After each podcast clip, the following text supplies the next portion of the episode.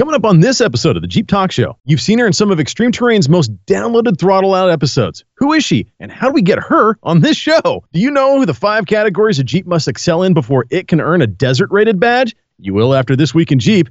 There's just so much to tease, so stick around. Oh, and please share the Jeep Talk Show with your friends. Just tell them to go to the Jeep Talk Show website, jeeptalkshow.com. You're listening to a 4x4, 4x4 Radio Network podcast. Are you ready?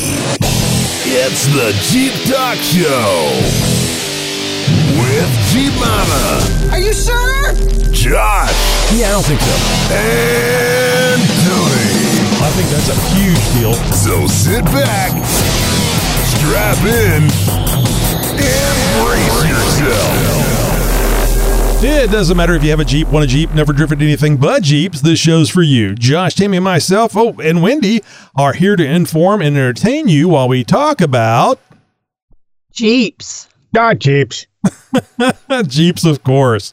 Oh, and be sure and catch me over at Route 16 Grind, episode 13. I uh, subbed in for uh, Chuck, I believe it was.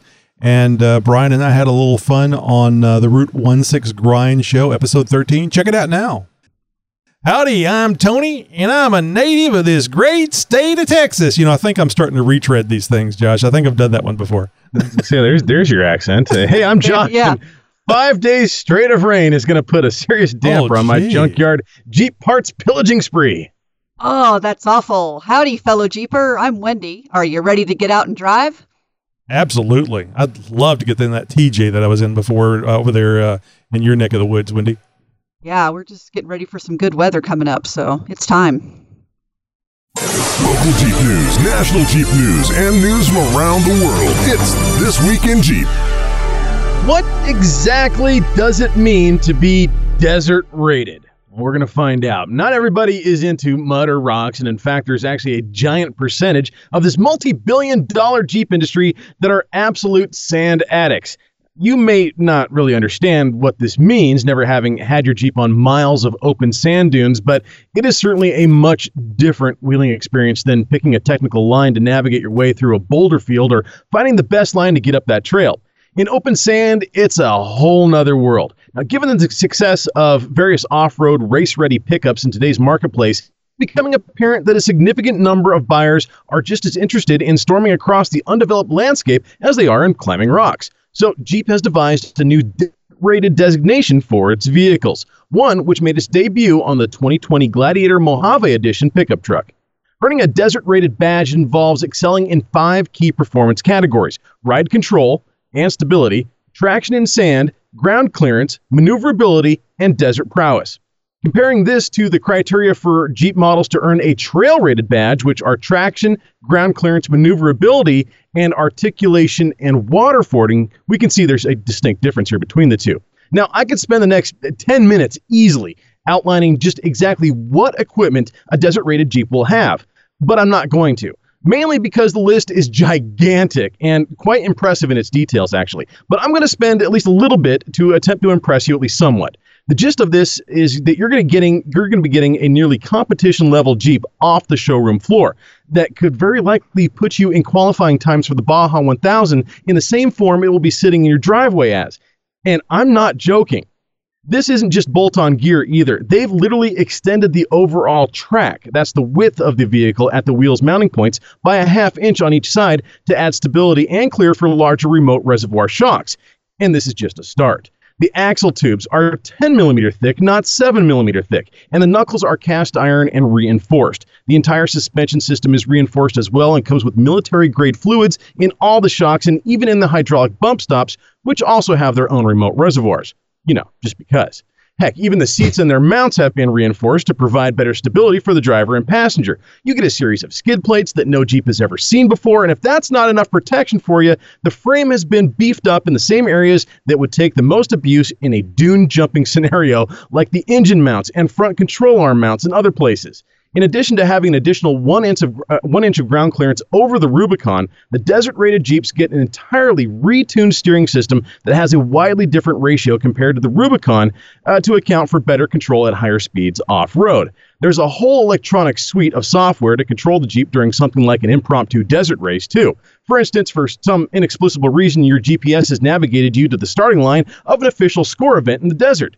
Well, if you were in a 2020 Gladiator Mojave, you would simply push the Off Road Plus button that tailors the throttle, transmission shift points, and traction control parameters for peak performance at higher speeds on sandy terrain. There is one downside to the desert rated badge, however. If you're planning on this Jeep doing double duty and performing well in both the trails on or on the rocks and maybe even in sand, well, think again. Both the axle's gear range as well as the gear range in the transfer case have been ramped upwards to provide higher speeds in lower gears, taking away much of that raw grunt torque that you would need down low to crawl you over the rocks. So, if the sand is calling to you, well, you can expect to see the Gladiator Mojave in showrooms this summer with a starting price of around forty-five to fifty thousand dollars. You know, I'm a little surprised that they uh, they've gone uh, gone this direction for people that want to go, you know, ride their jeeps in the desert, drive their jeeps in the desert.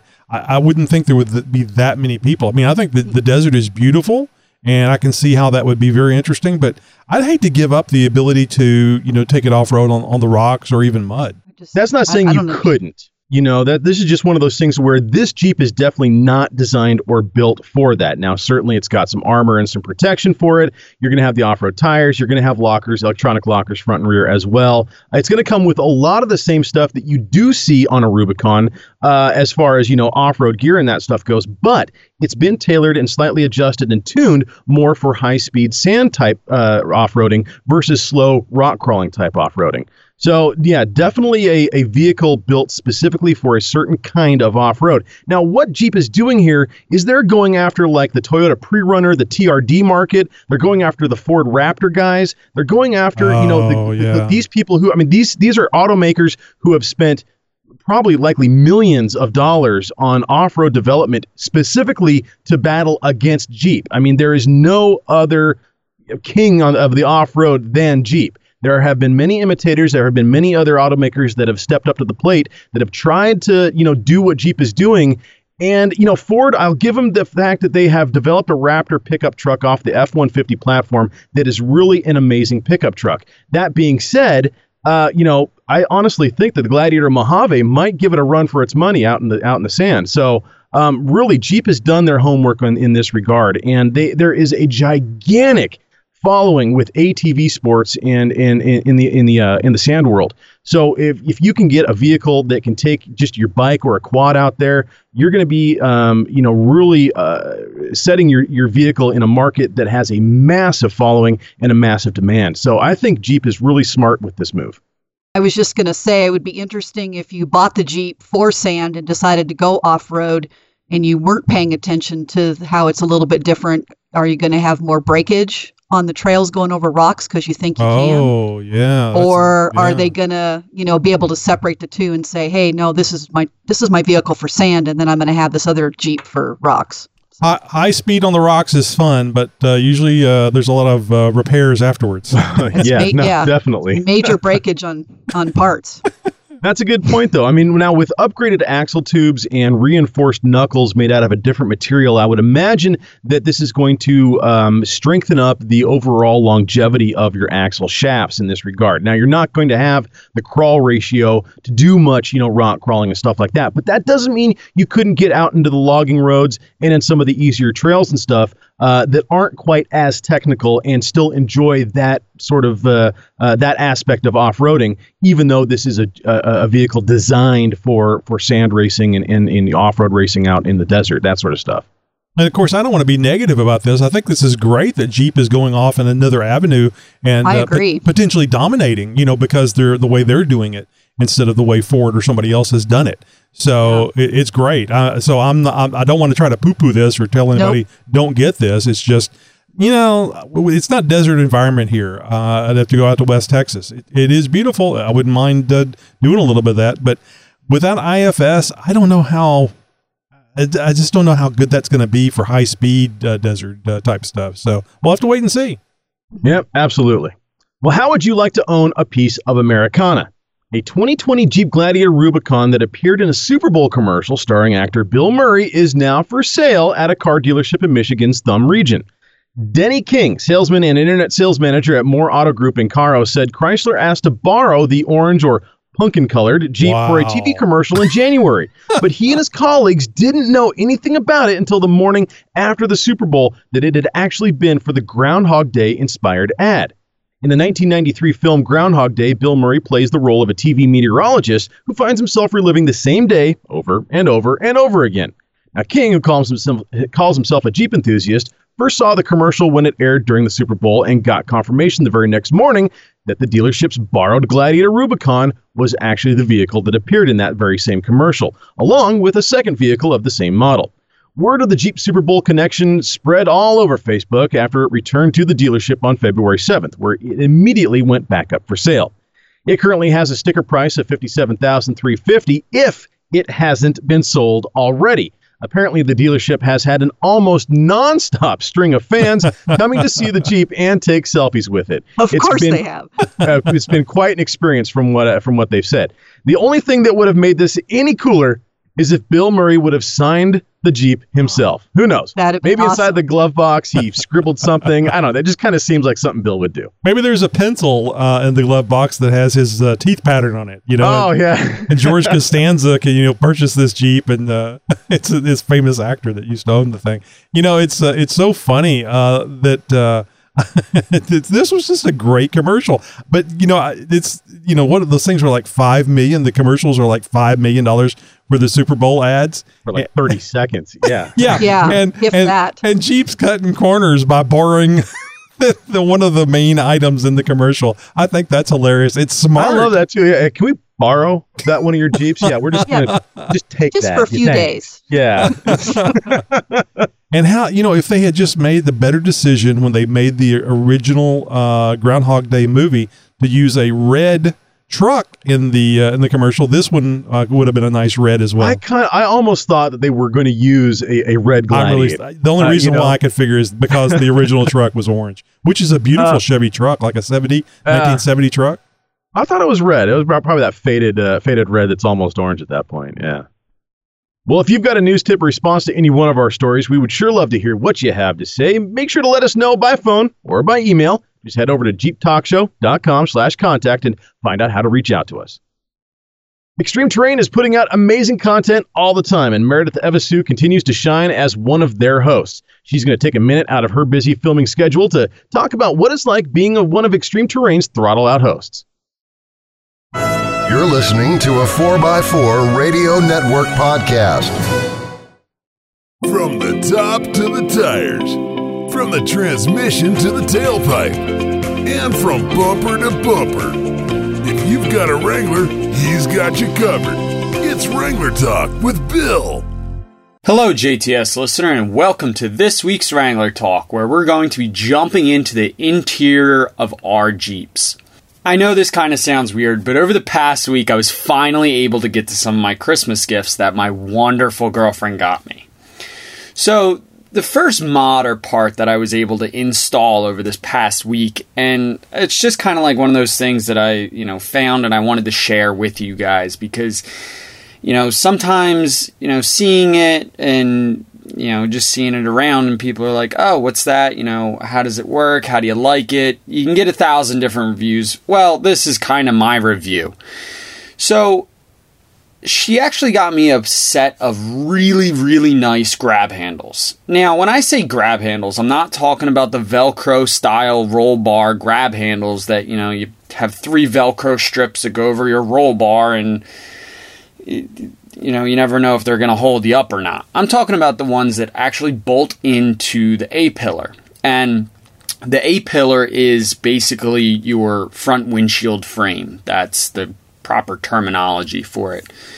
So now the install took a little bit longer than I thought it was going to, but after learning a little trick that don't worry, I will tell you later in talk about the install, it, it went a lot smoother. So, as I said before, these grab handles require the removal of two bolts in the A pillar, and then one of the bolts is actually located up by your sun visor, and the other one is located more on the vertical section of your windshield frame.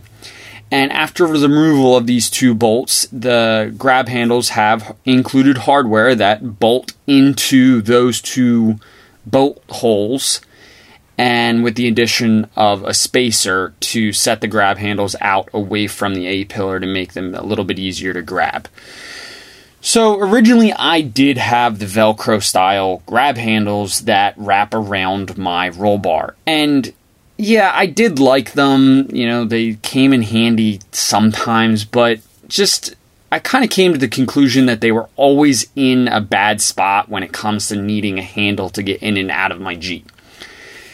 And when I was giving my wonderful girlfriend ideas for Christmas presents, I gave her the idea and basically her eyes lit up because she could, you know, absolutely guarantee to tell you that those Velcro grab handles were in a terrible place. So, I mean, it got, it's almost, you know my Jeep, it's it sits on 37s, four and a half inches of lift. She basically needed like a running jump to get into my Jeep. So originally, one of my fellow Jeepers and best friends purchased the grab handles that I got for Christmas a long time ago, and they started to pique my interest. So I was kind of like, why not? I'll give her the idea, and maybe I would get them for Christmas. And let me tell you, after putting these things in, it made a huge difference. It's so much easier to get in and out of my Jeep. And I'm not talking if you have giant tires, if you have small tires, if you have no lift, giant lift, it doesn't matter. It's nice to have somewhere just to hold on to when you're getting in and out of a vehicle in general. So, you know, during the install, I did discover a little tip or trick for the install to make it a lot easier. And the little trick is when you remove the stock bolts from your A pillar, you're actually going to want to clean out the threads of the nut that is still in the A pillar. And I actually discovered that I don't even know how this happened, but some mud somehow got up the window frame and was on the back side of the bolt. And basically, when I removed the bolt, all that mud and dirt and grime went into the threads and made it a whole lot harder to thread in the new bolts that were provided in the hardware kit for the new grab handles.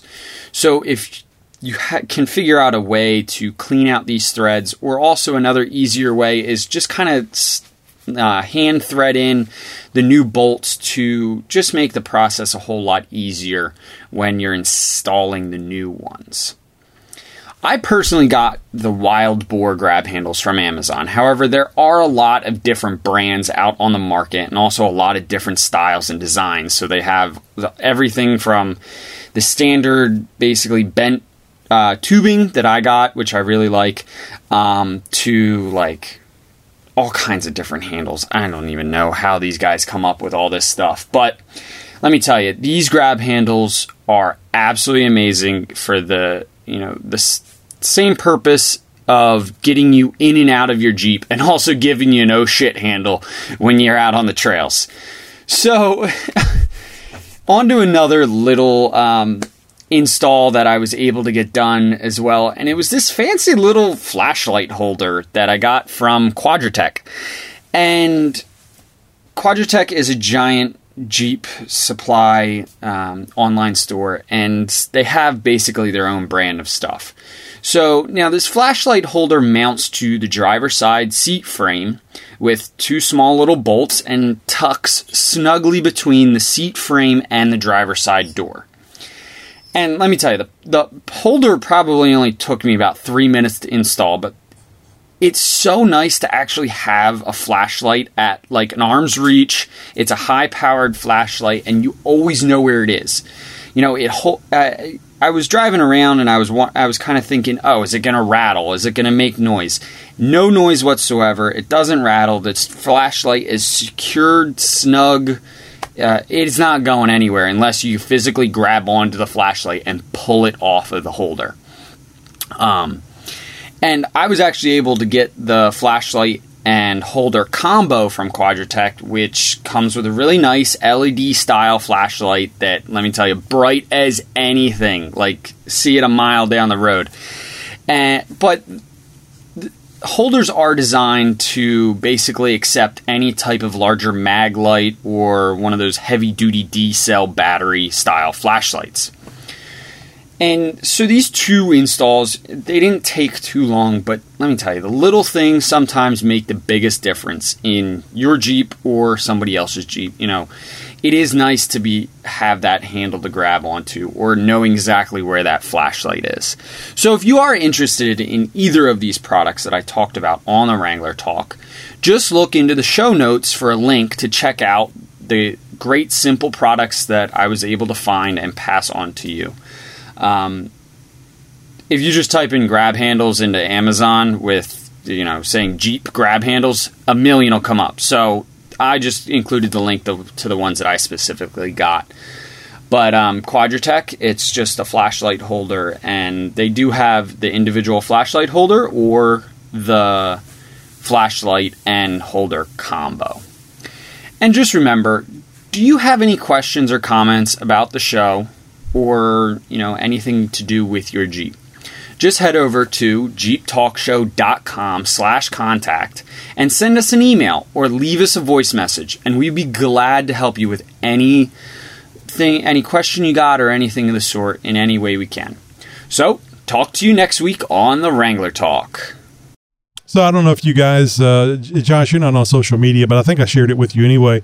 Uh, my youngest was uh, getting her in her lifted 2001 uh, Jeep uh, TJ, and uh, she reached up for and grabbed uh, one of the grab handles, and I think I got that set of grab, ham- grab handles for her, same set that I got for my wife's uh, TJ. Oh, and, okay. and it literally tore, and she smacked herself in the in the face with her fist Oh no. and she was fine. Uh, and uh, luckily, I caught it on the uh, security camera that I had set up. Outstanding. So it was I'm actually gonna let her live it down No. again. Time was to make her great. famous now on internet. it was Yeah. actually it was actually posted up on Instagram. And uh, Oh, but uh, she got some uh, some metal uh, grab handles that she uh, that actually we installed together. So now she's got something that's not going to tear and come apart like that. I even put that video up on uh, on Instagram, not Instagram, on uh, Amazon's. Um, uh, you know where you can do reviews, and, Oh, very and good. when you leave a review, you can actually put pictures and, and video up. So I wanted to warn everybody, and uh, I have a set for my wife's uh, Jeep, but I haven't installed them yet. but uh, yeah, yeah, uh, grab handles. I certainly recommend getting the nice uh, hard metal ones that you uh, you bolt to the to the vehicle. Um, can you, without um, getting into specifics, uh, tell us the type of grab handle that maybe we should stay away from that uh, was similar to the uh, style that your daughter's uh, daughter broke? Well, it was just the ones that are made out of the um, the, the webbing material. What do you call that? Um, It was like the, the it's the nylon cord, It's- like that, like that, No, it's or the- the, strapping, like it's, the it's the nylon strap stuff. It's the Ah, nylon strap okay. actually tore. Same thing they use on the the to, to limit the range of the Jeep door whenever you open it. You know how those Oh, will those Yeah. will tear Yeah, over that- time as well. that's that strap material. yeah. Good evening, children, and, and, and, and my name is Dylan. What? Oh my God, Dylan, stay alive. I'm, I'm contacting the FBI right now. You'll be okay. Uh, call us back if you can. Uh, Tony, I'm pretty sure that's uh, FM Jeepers kid. Is that right? Oh my Yeah. God, would FM Tony, Jeeper just do calm that? down, Tony. Calm down, Tony. You'll be okay. Would FM Jeeper uh, do that to his kid? I mean, that's horrible. Well, he's probably passed out, you know, in the Oh, garage somewhere, you know, and the, the it's kid just a- decided. It's just an That's- innocent call, then, is what you're saying. Well, I mean, you know, Dil- Dylan, the he knows where the keys are. He's been in the Jeep a million times, so he just decided, okay, Dad's asleep. I'm going for a joyride. You know, they, while he's out, he's he's going to give the Jeep Talk Show a call. I, I love this kid. you know, you know, FM Jeeper is actually replacing the uh, the floor pans in his XJ because they lost Dylan once uh, Oh. out driving, and just No, do run not sign up for the Flintstones edition. good enough. He had, uh, thankfully, he had a big enough tires, so the diff wasn't a problem. It just went right over the kid. He was fine. All right, guys. Now it's now it's time. I'm laughing because uh, this thing it's time. it tickles me. Top five ways you have a Top you know you have a real Jeep. Just read the the notes, Tony. so anyway, this is the top five ways you know you have a real Jeep. Number five, your Jeep was built in 1941. I had to double check that uh, that uh, that year, Josh, because I didn't want you correcting me on the uh, on the show. Number four, your Jeep has solid front axles, not IFS.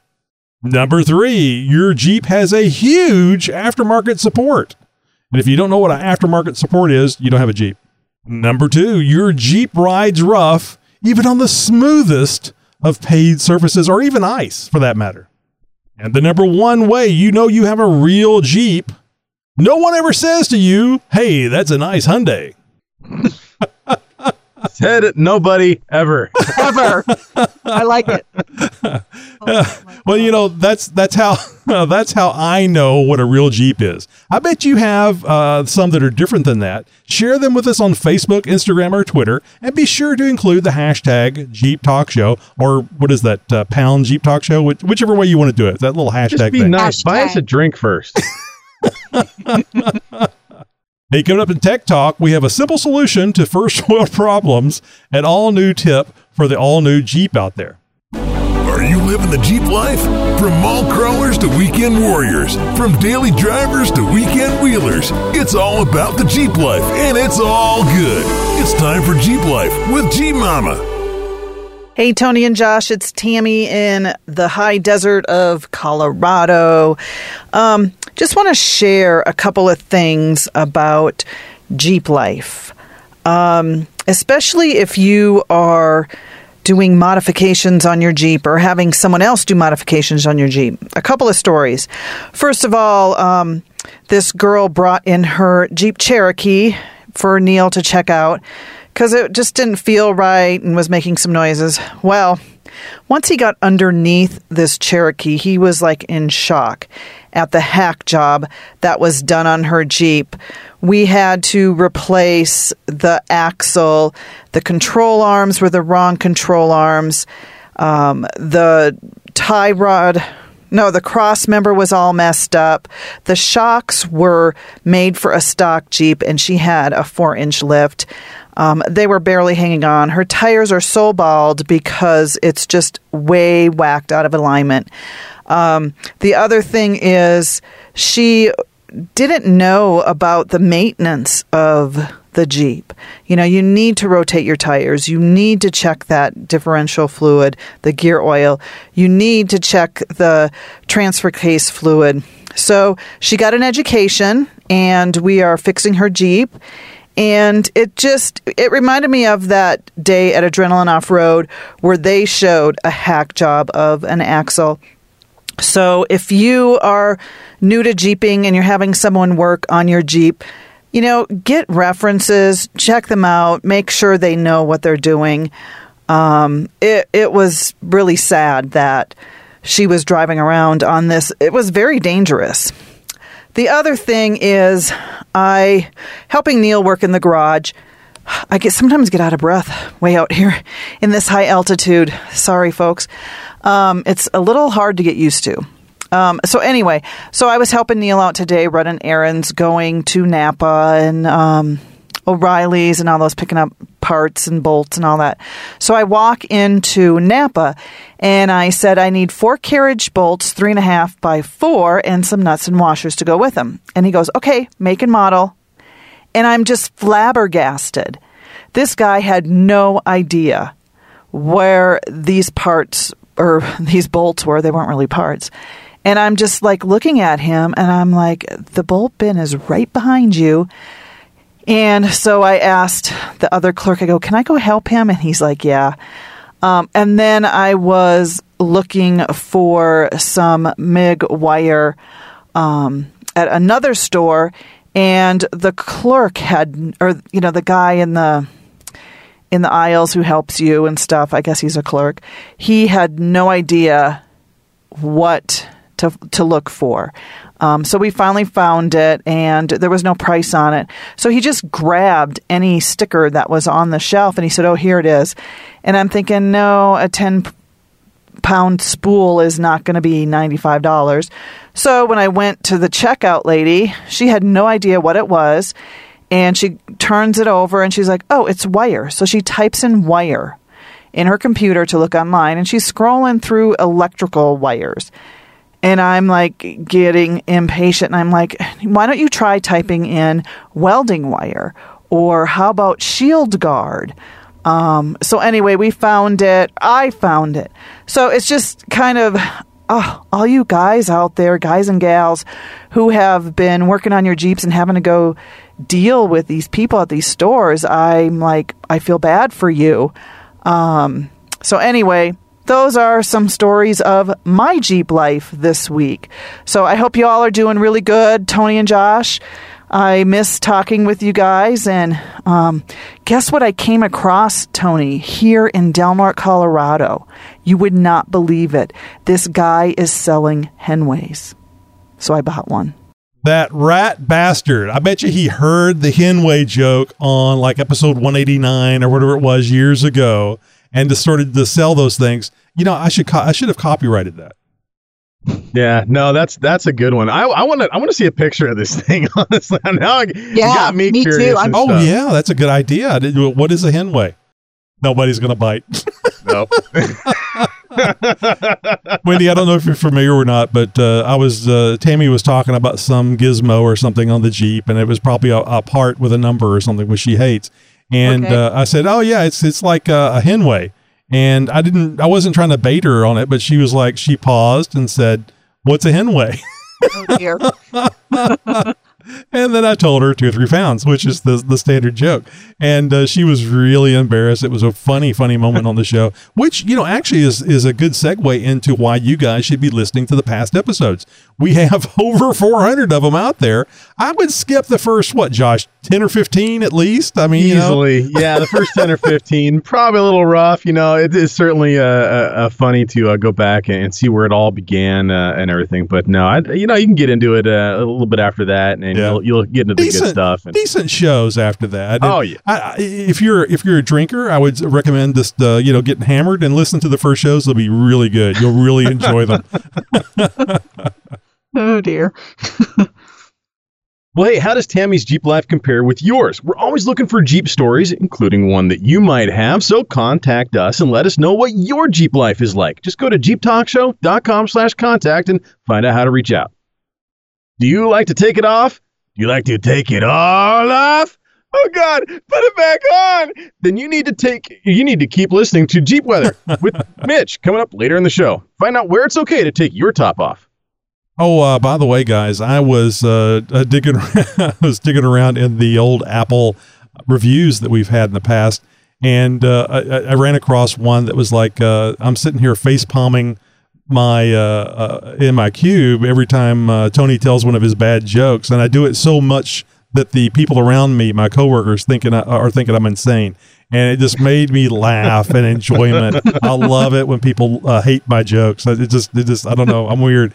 So, but it, it reminded me we haven't really had any reviews in a very long time. If you guys would like to go over there to Apple, or uh, you can even do it on our webpage, jeeptalkshow.com, and uh, you can just put in uh, what you think of the show, uh, good, bad, or indifferent. And in fact, I heard recently that unless you have some one star reviews, you don't have a very good show. And we got a lot of five star reviews. if you're not pissing somebody off, you're not Yeah, doing your right. job. I think is what they were trying to say. And step it up, you know, get some reviews out there. Why did you become a paid subscriber to the Jeep Talk Show? I love the show. I've listened to you guys for free for, I don't know, years now. And I figured I'd time to give back. You can be a paid subscriber and help support the show you love, the Jeep Talk Show. It'll just uh, help help the show out. And, and then in the end, it'll be Jeep Talk Show in my ear holes, you know? Just go to jeeptalkshow.com and look for the big yellow subscribe button. It'd be nice to give back to uh, so that you guys can continue on because if they love the show, then why shouldn't you why shouldn't you give back just a little bit? So, Josh, uh, are you ready? Yeah, sure. I'm always ready. Newbie Something. Nuggets. Here comes Newbie Nuggets with Wendy. The Newbie Nuggets aren't brown. It's little ideas that you're going to hear. So it's not what you're thinking. Newbie Nuggets. Okay, go ahead. To- Tony, get, just got to get your brain and your mind out of the gutter. So, uh, you know, listen, I, I've heard from some callers to the show that some of you are getting a new Jeep soon. And I thought, how about a segment that we could share on what it's like to start off brand new? Take the mystery out of it and maybe help avoid some of the fit, pitfalls that may occur. This would be geared toward the person who is new to driving a Jeep off road. Um, did you just buy a new Jeep, or as we did, a pre dented used Jeep? Do you have experience off roading but are new to driving a Jeep off road? Or have you been a passenger and been thinking, hey, it's my turn to drive some of these trails, but you aren't sure how to begin? Well, this would be just for you. The segment would also include stories from listeners' first time experiences driving off road, and of course, include my, Tony's, and Josh's first time driving escapades. Yes, guys, you got to share. we, we also want to include things like a list of basics you need in your Jeep when you start off roading, and we'll add to this basic list as time goes. We'll have suggestions on joining a group or club so you can do more exploring with your Jeep and some other fun things like picking a line, spotting tips, winching, and who knows what else we might throw in there. We're hoping to draw more people to our podcast and help some of you that may want to drive but might need a little encouragement, and I don't mean the liquid kind. And don't worry for all the experienced drivers that listen, we promise to make it fun and enjoyable for you too. And speaking of all the experienced drivers, let us know what some of your first time off road experiences were, and we'll share them in a future segment. We can keep it anonymous if you want. Wouldn't want to embarrass anyone. Next week, I'll share my very first off road experience in our Jeep. You don't want to miss this story. You know the drill. Contact us at jeeptalkshow.com slash contact and share your story. Pre-dented, pre-dented Jeep. So there's no crying over that first dent. Pre-love. You know what? It's Come on. it's so awesome because it's already scratched. It already had dents. When you go out and you make a oops or you learn, who cares? It's already dented. It's perfect. Yeah, I guess so. well, looking forward to that, uh, Wendy. Uh, it sounds good. Newbie Nuggets. That, I don't know where you would have come up with a name like that, but uh, we'll go with it. We'll go with it. See how it goes. Yeah, I thought you were gonna uh, blame me, so that was your that was your mistake. Not oh, to. I should have blamed you. Yeah. No, we're not. We're not going to blame you. We're just going to say it's your fault. there you go. it's go. your fault. That's it. It's Tony's fault. Hey guys, this is Sean from Oklahoma. I uh, just got through listening to the latest show, and uh, want to say that there was a lot more f bombs in the show than previous shows. I've been listening about four months and really enjoyed it. Um, but after hearing all the f bombs, this show, I went up and hit that fucking subscribe button. So I just Yes. any listeners out there, if you are on the fence about subscribing, hit that fucking subscribe button and get that thing done with. Support the show. Love this guy. Uh, great show, great topics, guys. Keep it going. And gals. My goodness. Awesome. That's a great voicemail. Thanks. Thanks for calling in, Sean, and, and thanks for the s- subscription. That that's fucking awesome. oh, more editing. F bomb alert.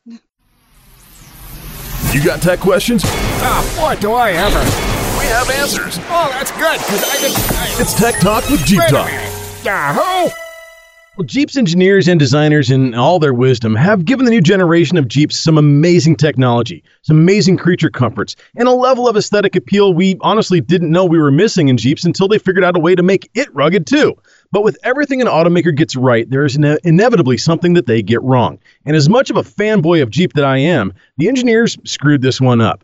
What I'm referring to is a creature comfort that many of us would never think twice about, something that you likely even take for granted on another vehicle that you drive or have owned in the past. And unless you are one of those few people in the United States that don't have to pump their own gas, then you know that I'm talking about a lack of something to do with the gas cap while you refuel, especially in the new 2019 and 2020 model year Wranglers and Gladiators.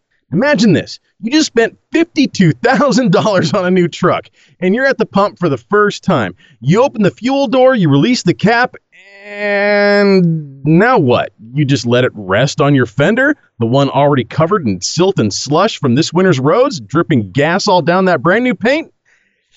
Yeah, I don't think so.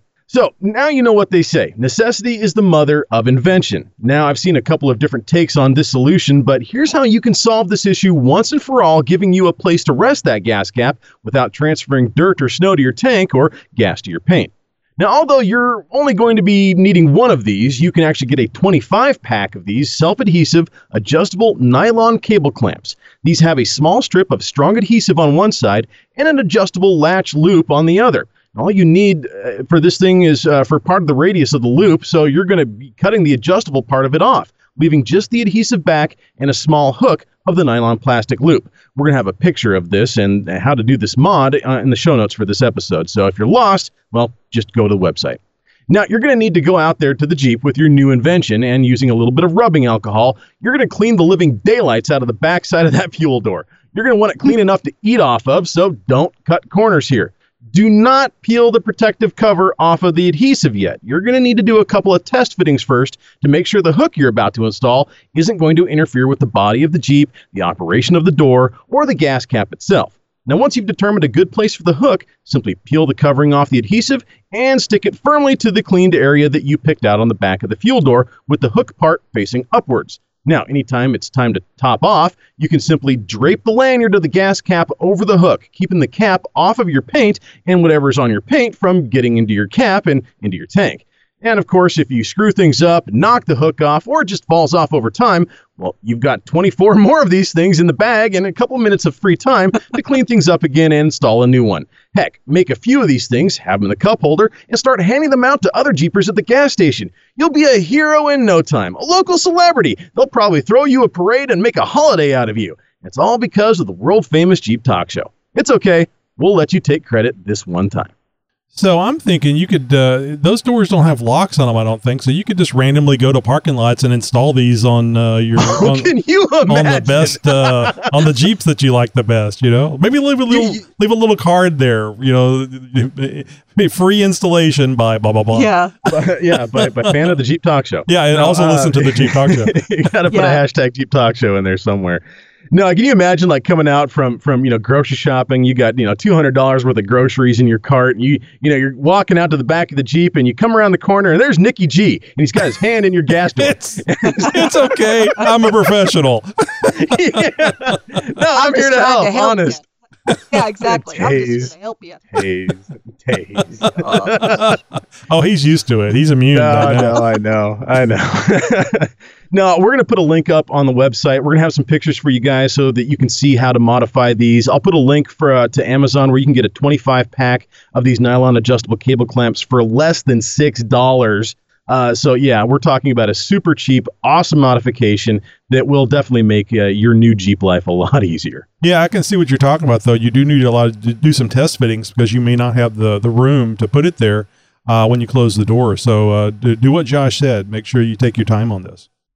Well, I mean, anything to add? Maybe you have a question for Tech Talk, a topic you would like for us to cover. Well, just jump over to jeeptalkshow.com slash contact and send us a message. Hey guys, Super Croc here. So today I've got what you might call a tech talk question. Well, maybe two. I'll say the first one early, first. So, I on the XJ 4.0 leader, I I I I I've done stuff on it and I know my way around it, you know. I was talking to this guy and he's like, Man, the very first thing you should do on any XJ you get is change the uh, internal regulator on the alternator to external. now I'm like, well, I've never had problems with it. I've never heard of anyone else with it. Thoughts on that? So, I don't know. Maybe it's weird people. But, uh, have a good day. Bye. Josh, you know I don't know a lot about the the pre 97s, but I know that the the 97s on don't have a uh, internal regulator uh, to the alternator. Uh, I'm thinking the older ones don't either. It's all con- controlled by the computer, isn't it? No, no, it, it actually they they they do. It- older vehicles had an external regulator, um, and Okay. and once they sort of uh, figured things out back in like 1979 or something. Oh, I thought you were 1910. it, it- you know, I mean, it's seriously been since like the 70s or 80s since pretty much every alternator that's been put into a vehicle since then has had internal regulation. Uh, since uh, it was just a better better way to do it. Um, now, yes, I mean, in, in the newest of new vehicles, there is some voltage sensing and, and control that uh, that happens with the computer, but but ultimately the alternator is what is handling the, you know the majority of the the charging duties, including the regulation of the voltage that's coming out of it. Um, so no, I mean, unless he's talking about you know the original Cherokee, um, you know, back in the seventies, yeah, he we're didn't talking mention about a the year, full size so, Jeep. yeah. Um, Oh, then, yeah. Then, then maybe, maybe he's talking to some, you know, some old coot that you know he doesn't know that Cherokees started being remade in 1984 and then again in 2014. Uh, but uh, you know, so he might only be thinking about you know the 1970 something uh, Cherokee full size, the old Cherokee Chiefs. Uh, in which case, then yeah, you know, maybe his advice would be sound. But uh, But uh, uh, referring to a you know a, a third, a second generation Cherokee, third generation Cherokee, uh, no, that's not something that you you can or would even want to do. So you got me uh, got me curious now because my information is is that the uh, the alternator in the 97 plus at least Cherokees is not does not have any regulation and all uh, regulation all voltage regulation is being handled by the ECU. So we'll have to I'll have to research that and find out what the case is in the upcoming episode. The Jeep Talk Show. It's not about us. It's about you, the listeners. It's Tim from Torrance. Hey, Jeepers, this is uh, Rob, San Antonio, Texas. Hey guys, it's Cody with TrailChasers.net with another grand adventure. Hey guys, this is Cody from Indiana. Hello, Jeep Talk Show crew. This is FJ Rick. Hi, guys. This is Joe. If a turtle doesn't have a shell, is he naked or homeless? Hey, guys. This is Ron out in Arizona. Hey, what's up? Jeep Talk Show. This is Jason, Oregon Trail Off Road. Hi, this is Jake from California, and I'm sitting here eating pork rinds for breakfast. Hey, this is uh, PA Jeep Freak. Hey, Tony, Josh, Tammy, it's XJ, Jake calling. This is John, pre-runner 1982, and on today's radio context segment, I'm going to talk about APRS, Anal Probe Restraint System. No, no, no, that's not right. We love our listeners. Do you uh, do you ever miss uh, Josh's subconscious, uh, Josh? You know, I was actually thinking about that a couple few weeks ago. We were doing the show, and and something popped in my head. Something was said, a, a turn of phrase, something, and and the uh, the uh, the old uh, Josh's subconscious popped in my head, and, and I thought about you know trying to come up with a response in in in that in that fashion, you know, and yeah, and, yeah. and uh, I just it, it it it couldn't come to me fast enough, and we moved on to something else, and I was like, oh yeah, just sort of sort of reminisced there for a second while we were doing the show. It was it was kind of nice. So if you guys don't know uh, what we're talking about, again, if you go back and listen to uh, some of the prior episodes, you will uh, you will hear a, uh, a Oh, little you'll call hear or it, two. Jim. Yeah. Oh they- boy, they is were- it special? They were they were very they were very funny and very politically incorrect. Uh, but uh, yeah, so go back there and uh, investigate our back catalog. Uh, I think you'll have a lot of fun. Hey guys, it's Cody, and I'm uh, driving through Southern California traffic towards LA in my beautiful Cush, wonderful, high performance Ford Ranger that will uh, uh, will, will go down in history as my favorite vehicle so far. I'm catching up on some episodes, and uh, I'm listening to the latest episode where Josh talks about the new Hilux uh, Jeep line, and I got to tell you, I Josh to the field and more bad news and just have a whole segment of Josh going off on rants because Angry Josh is freaking hilarious. Keep it up, guys. I'll talk to you soon. That, of course, Uh, is uh, Cody thanks, from Cody. Trailchasers uh, dot uh, dot net, the uh, one of the uh, members of the Four x Four Radio Network. And uh, what is the odds whenever you say the the magic words? Is all I got to say, or it reminds me of like. My my And rage is so strong and it affected his cellular provider. That's- It literally irradiated RF at the time. Well, and actually, what the problem was, he said he's driving in Southern California. Well, he's not really driving. He's just sort of parking in the parking lot of the traffic that oh we have. yeah, somewhere on I five. Yeah, he's sitting. That's what he was doing. Gotcha. From around the world. Or from your city. And sometimes just down the street. Howdy, neighbor. It's the Jeep Talk Show interview. All right, guys and gals, we're back for with another Jeep Talk Show interview. We're going to be talking with Meredith over at Extreme Terrain. You know, Meredith is a writer and host for ExtremeTerrain.com and has been in the video department for over three years now and has been in the Jeep community for over seven. That must be a hell of a deal. You've only been messing around with Jeeps for seven years, and now you're into doing videos and, and being paid to work with Jeeps and tell people what to do. This is like a dream job.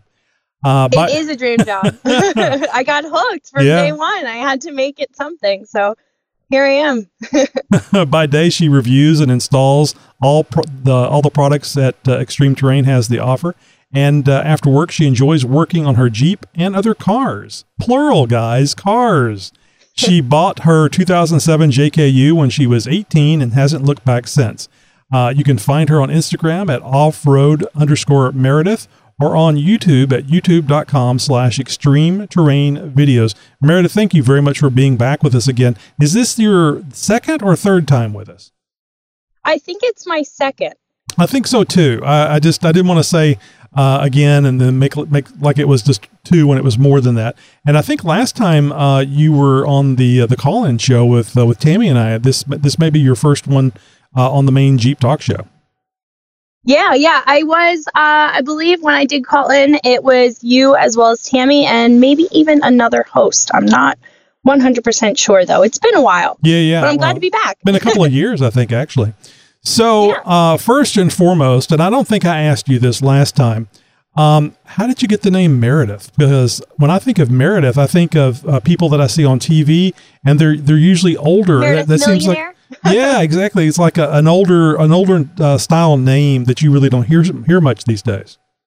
my mom actually um it's it's just a simple story really my mom used to go to this restaurant with my dad all the time and um she was pregnant at the time with me and her server's name was meredith but it was spelled differently and my mom got hooked on the name and it just ended up being me and i was a server for a little while too before i actually got into jeeps that's what actually um funded my Jeep obsession before I got to extreme terrain.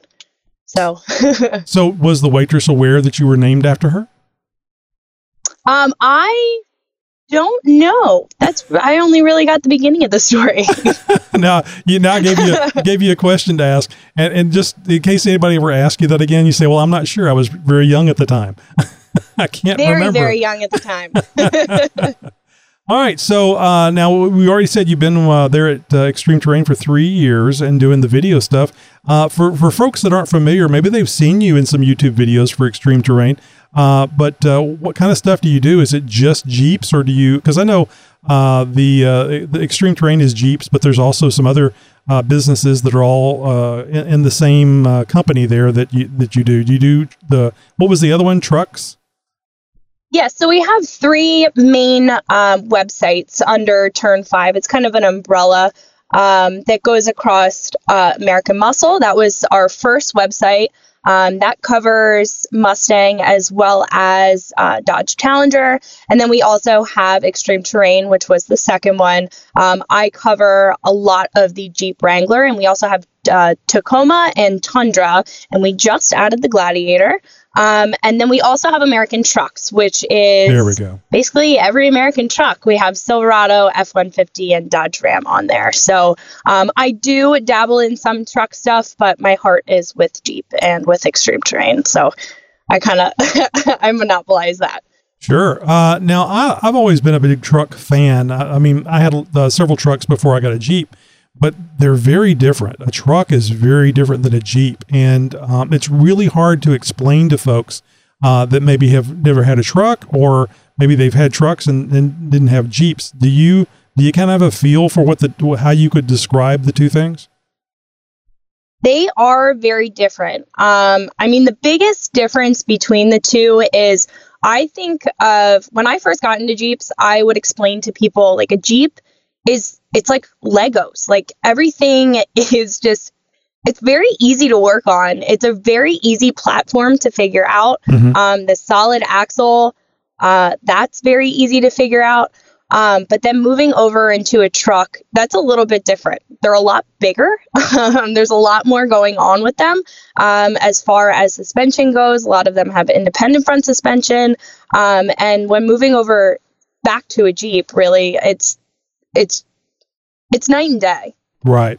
It is. It kind of feels like home for me because uh, I used to work on my trucks as well. So uh, it, it you, you're right. Things are bigger, but it is so nice having so much room. I, th- I remember when I got uh, went from my uh, Ford F one fifty uh, to uh, my Jeep Cherokee. Uh, it was like, oh my God, this is so close. I can touch the other the other door. I can pass touch the passenger door real easy. It's where- craziness. where I'd have to lay over in the seat to do it in the truck. So that took a little bit of getting used to. But man, it just feels so great being in a in a four wheel drive, uh, smaller vehicle that can just go anywhere. It's They're like driving. Yeah, it's like driving a goat. And uh, when you think about taking a full size truck uh, off road into wooded and, and boulders and that type of area, y- it's kind of hard to turn those things on a dime and move around. It's, I'm not saying it can't be done.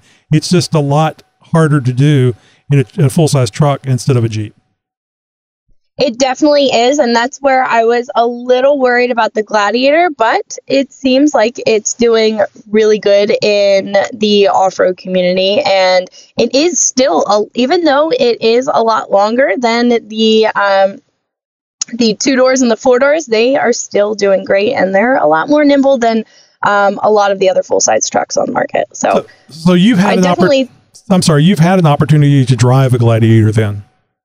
I have driven one. I have not off-roaded one just yet, um, but I am very excited to. I want to see how they perform firsthand. I've trust me, I'm in the Jeep community. I've watched all of the videos. I've seen a lot from those trucks so far, and they definitely are very capable. I just I can't wait to actually get behind the wheel in the off-road park with one. Now I have a theory that the um, uh, that I think that they did did the Gladiator wrong. They they should have made the nose a little different because if somebody's driving towards you in a Gladiator, it just You looks like, never know. It just looks like a JL or maybe even a JK if you're not paying real close attention. Uh, and then you have to you know look at the ass end of it to go, oh, that's a truck, or look at it as it goes by. Oh wait, yeah, there's a bed there instead of Exactly. So I, I I think they I mean I understand why they did that. It's a lot easier and cheaper just to use the same front end stuff. But I think they did this shows a little disservice. They should have made that grill a little different on the front. I think. I agree with that. I think that they would. I mean, they're doing great. Everybody's been waiting for Oh, yeah. the JT for forever. Um, but I think that they would have done really well if they did change it up. I have to agree with that. I, I can't help but think, and I've mentioned this to uh, Josh on uh, on the main show, that I can't help but think that aftermarket uh, Gladiator uh, grills are going to come out. And when I say Gladiator, I mean the original Gladiator. You know, back from the uh, what was it, the '60s and '70s, where the, the the one that's got the angle and the really small nose to it. And I I, I think we're going to see uh, somebody coming out with one of those. Maybe Extreme Terrain will do it. You never know. Maybe. I'm sure we'll. I, I'm sure we'll sell it at one point if it does. Um, but I, I think a lot of companies really take advantage of some of those older um, styles to them. So I, I think that's definitely. I think that's a good prediction. Yeah, I. Uh, yeah. and I mean, people love to switch up their grill. I, Exactly. Have we seen the angry eye grills? Oh God, yeah. I, I- my wife saw the one. My wife has a TJ, and my wife uh, saw some pictures of the, uh, the the eyelashes and the big lips on the bumper, and uh, and she goes, "That's just so cute." And I said, "No, uh, uh no way. You're not doing that. I have to drive the TJ sometimes, and I'm not driving it like that." You know what I would I would think that's really funny. Instead of an angry eye, let's make a sad eye grill. Uh, how about how about a Forest Whitaker, uh, a half closed eye, or, or maybe a lazy eye? Just like like a wink, a nice wink. Instead Exactly. of a Jeep wave, it'll be a Jeep wink. exactly. So, um, the uh, your your JKU, uh, you got that in 2007. Uh, you, uh, I'm assuming you got it used. Yeah, so I actually I bought that used. Um, that was, I believe it was 2014. So I got it six years ago. Um, and I started off just with my low budget mods. I got a body lift. Um, I did fenders. I did just some uh, smaller lights, and then I got hooked. So the body lifts are, are, are attractive from the standpoint. Uh, it's pretty inexpensive. Uh, how do you feel about that body doing that body lift now that you have some more experience with the Jeeps? So I actually I'm a fan of a body lift for a little bit of an extra appearance if you want to just get a little more clearance um, out of your wheel wells. However, I'm not a fan as far as taking it off road. I actually still I have a four inch TeraFlex lift kit on my Wrangler right now, and I still have that two. I think it might be one and a half inch body lift and the body roll when you go off road is unbelievable. Now I know my Jeep, but taking it off road once I've put a suspension lift on it with the um with the body lift, I it was a little scary at first, um, just because it feels like you're gonna tip over, but um you're not. right. What that that high center of gravity just it, it makes you a little bit on edge. So I don't necessarily recommend it for somebody who's um, doing a lot of crawling. Now, if you're doing overlanding or you just want it for appearance reasons, I'd say go for it. Mhm. They're very inexpensive. So the, the the thing you can do, and I'm sure you know this, is uh, put a lot of body armor and uh, sliders and stuff. Get that uh, center of gravity back lower. Yes, yeah, and that's what I have on there. But sometimes it just it sometimes it gets you when it's unexpected. So, um, speaking of sliders, we and I don't know if you caught this or not, but we had a bit of a uh, a discussion on a prior show about sliders, uh, how getting sliders over side steps. And I couldn't help but notice. I'm not sure if it was one of your videos, but I did notice there was an extreme terrain uh, video about the drop down sliders. And I thought, uh, since it was a popular subject with our listeners, that uh, you might be able to, you know, give us the uh, extreme terrain uh, version of uh, why uh, side steps is, is a good thing. So side steps, they're I'm a fan so I'm a fan of rock sliders for the off-roader, but if you're going just dri- daily driving your Jeep, if you are really just concerned about accessibility, um, then steps might be for you. Um, I personally think that once you get into the Jeep community, once you start going off road, you kind of get like a, almost a knack for it. Um, and investing in something uh, like a step might not be the best long term solution. So it really comes down to um, being practical with how you use your Wrangler. If you just use your Wrangler on a daily basis and you're okay with some light off roading, then um, a step that's going to offer lighter protection, uh, that's going to be right up your alley. But if you're really looking to crawl, um, something like a slider is going to do a lot more for the side of your Jeep because the the rocker area is really a very vulnerable part of your Wrangler that um, can get damaged very easily, especially if you don't have a good breakover angle. Um, now, the drop down step or the powered steps, those are um, those have come a long way since the first ones. Um, they make a lot that are a lot more durable um, and are um, they are for uh, the off-roader. Sorry, my uh, I I apologize. No, My no, that's all right. We'll just we'll just take a pause, uh, and then uh, I'll know yeah. I don't. And my brother pulled up uh, next to me and was trying to talk to me again. Sorry about that. I tried to like wave him off, but I was getting distracted. and I could hear myself go off course. So uh, you can just, uh, if you want to continue, um, just give it about five second pause and then continue on, or if you want me to ask yeah, no problem. else. I'll just pick up back from the uh, the power steps. Okay. So the power steps are very interesting. Those are really for somebody who wants a lot of accessibility at their fingertips and aren't necessarily concerned about um, all of the off-road capabilities um, of a slider. Um, so in all honesty, I would recommend those to somebody who isn't really planning on going off road. Now, they do make a lot of steps that uh, are actually really durable. I just installed one set of side steps uh, that were powered, um, that were actually set up like a rock slider. Uh, they have the, I forget what actual brand it is, but they're set up almost like a Ruby rail. And then they have a um, integrated step that swings down once you open their uh, once you open the door, and that was made of really thick gauge steel. So there are options out there that kind of tend to both the off road, um, the off roader, as well as just somebody who's daily driving their Jeep around. hmm And I certainly understand that there's going to be people, uh, shorter people, maybe people that uh, have back problems. yeah, may have back I'm the, problems. I'm the or, short one. Yeah, or uh, well, my wife is five two, and I put a four inch lift on her uh, on her TJ, and it's sitting on thirty threes, and she can she can get up in there. Uh, now she does have to get a stool for the the neighbor uh, to get in if uh, if she goes anywhere with her. But anyway, uh, so I, I think it can be done if you have, if you have the grab handles and stuff. But I certainly understand older uh, people that have or, or, or have medical issues and they still want to be in a Jeep and still want to drive a Jeep and they need that sort of thing. I think is great.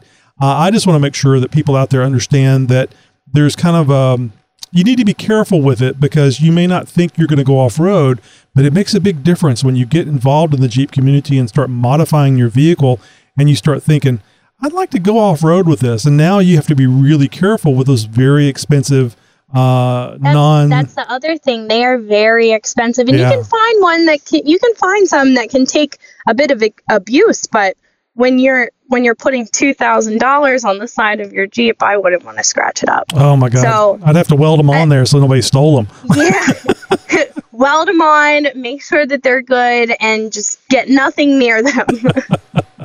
Yeah, that was other I thing. would always, I mean, if you are going to off road, there are inexpensive solutions for rock sliders that can just that can go off road and take a beating. Yeah. So we're kind of of, of the same mind, and uh, but extreme terrain does carry those uh, those kind of drop down sliders or side steps, and uh, you certainly can go over there and, and find them extremeterrain.com. Um, but uh, be, be be very careful about not not necessarily the quality of the of the of the side steps, but what your long term goals really will be. You know, I, I, this may not have happened to you, Meredith, but it's very common in the Jeep community. You put a lift on your vehicle, uh, a lift on your Jeep, and then two three years down the road, you go, yeah, that's not high enough. I need a little more higher. And then you add another two or four inches to it. And then, uh, so you wind up buying uh, two lifts. So uh, we, anytime people ask what size lift should I put on my, my, uh, my Jeep, I, I'll say, well, how high do you think? And they'll say, and I'll go, oh, you might want to add two inches to that. And then I'll explain the, the, the dual time thing because it, it saves you money in the long run. Yeah, it does. And I've even I've come across that. So I, I was just telling you with the body lift and the uh, Right. the four inch suspension lift, um, I wanted to go higher and higher and higher. Uh, and here we are, lifted on six inches with 37. That's so a, that's a big really, lift. That's a big lift for, a Yeah. for a Jeep. it is. That's why I have to have my. Uh, I actually have a slider with a little bit of a a little bit of a step just so I can get in and out of it. I bet But you do. If I didn't have those sliders, I'd have to jump in. Yeah, it's uh, uh if you don't mind me asking, uh, and just tell me hell no if, if you do. How tall are you? I am five four. oh, okay. Well, you're two inches taller than my wife, so yeah, I can uh, I can certainly see that.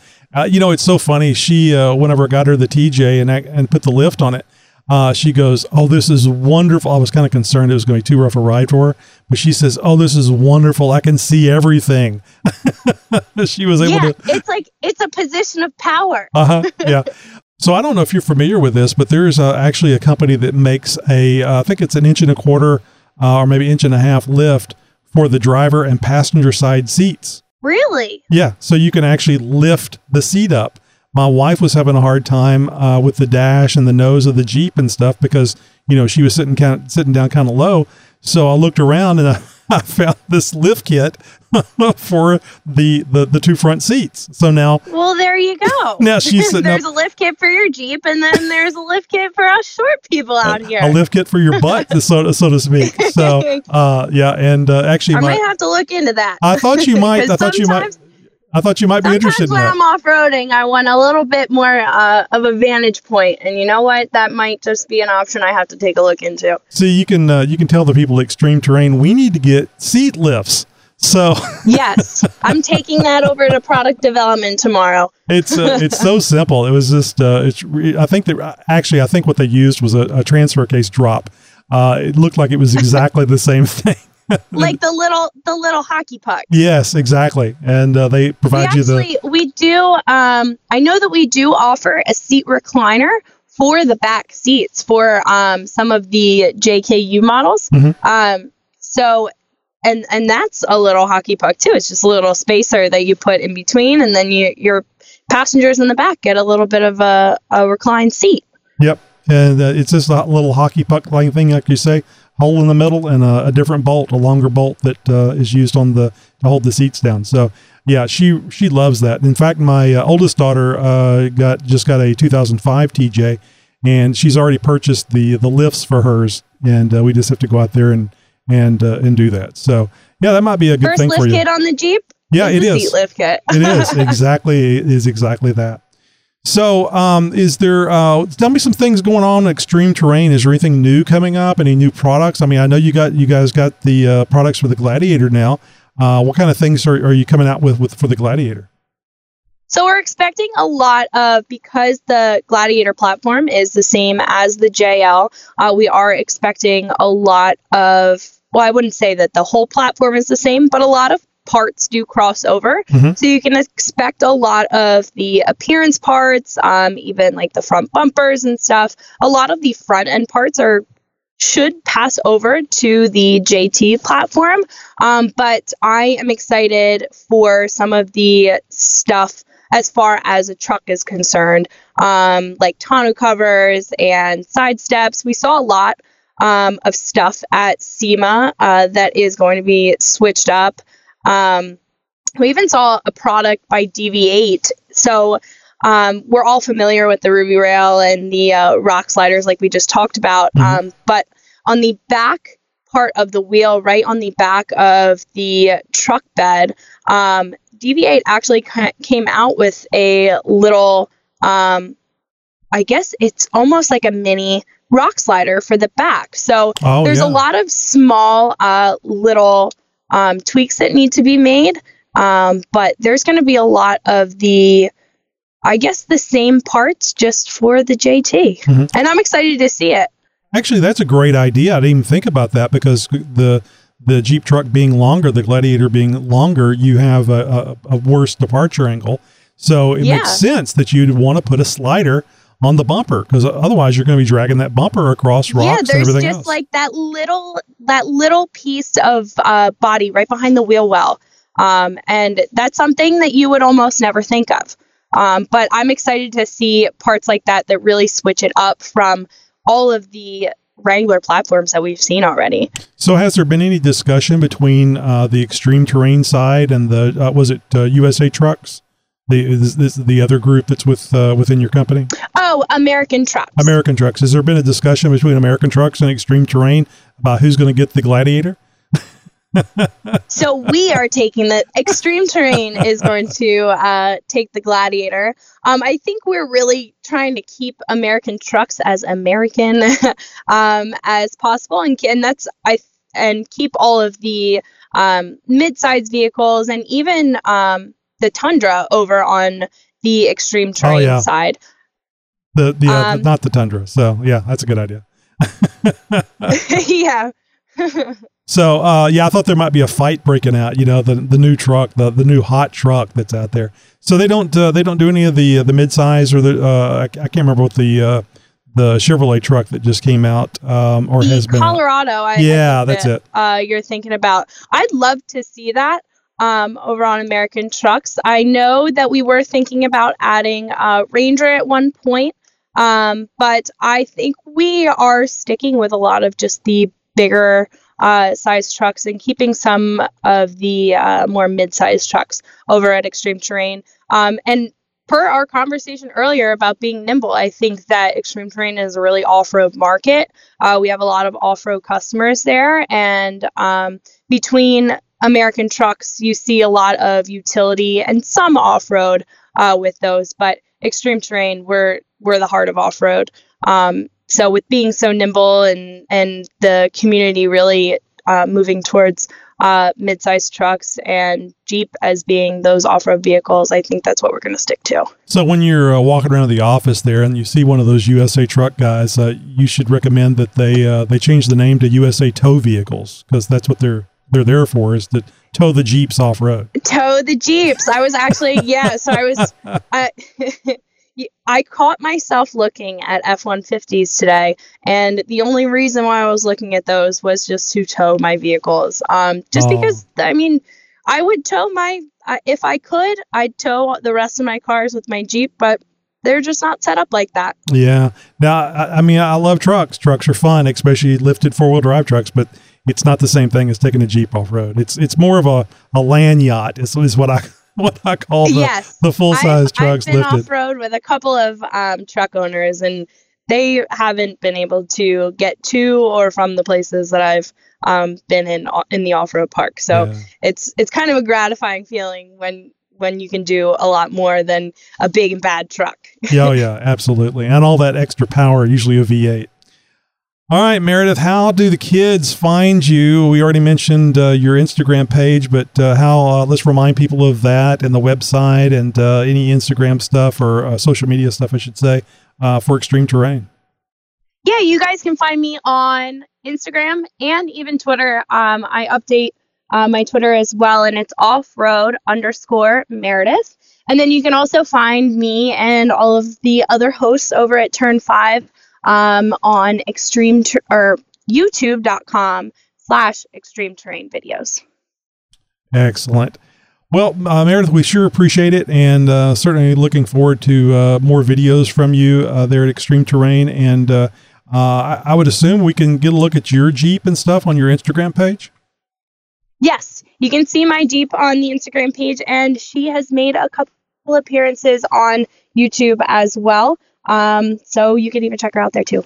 Oh, do you get to say, you know, I could, uh, this would be a great thing for me to, to modify my Jeep. So let me take that part that I was going to do the video on and I'll just do it on my Jeep and we can just leave it on there. Yeah, we, we'll just, don't worry about it. Just, just turn your, turn your head and we'll just leave it on there.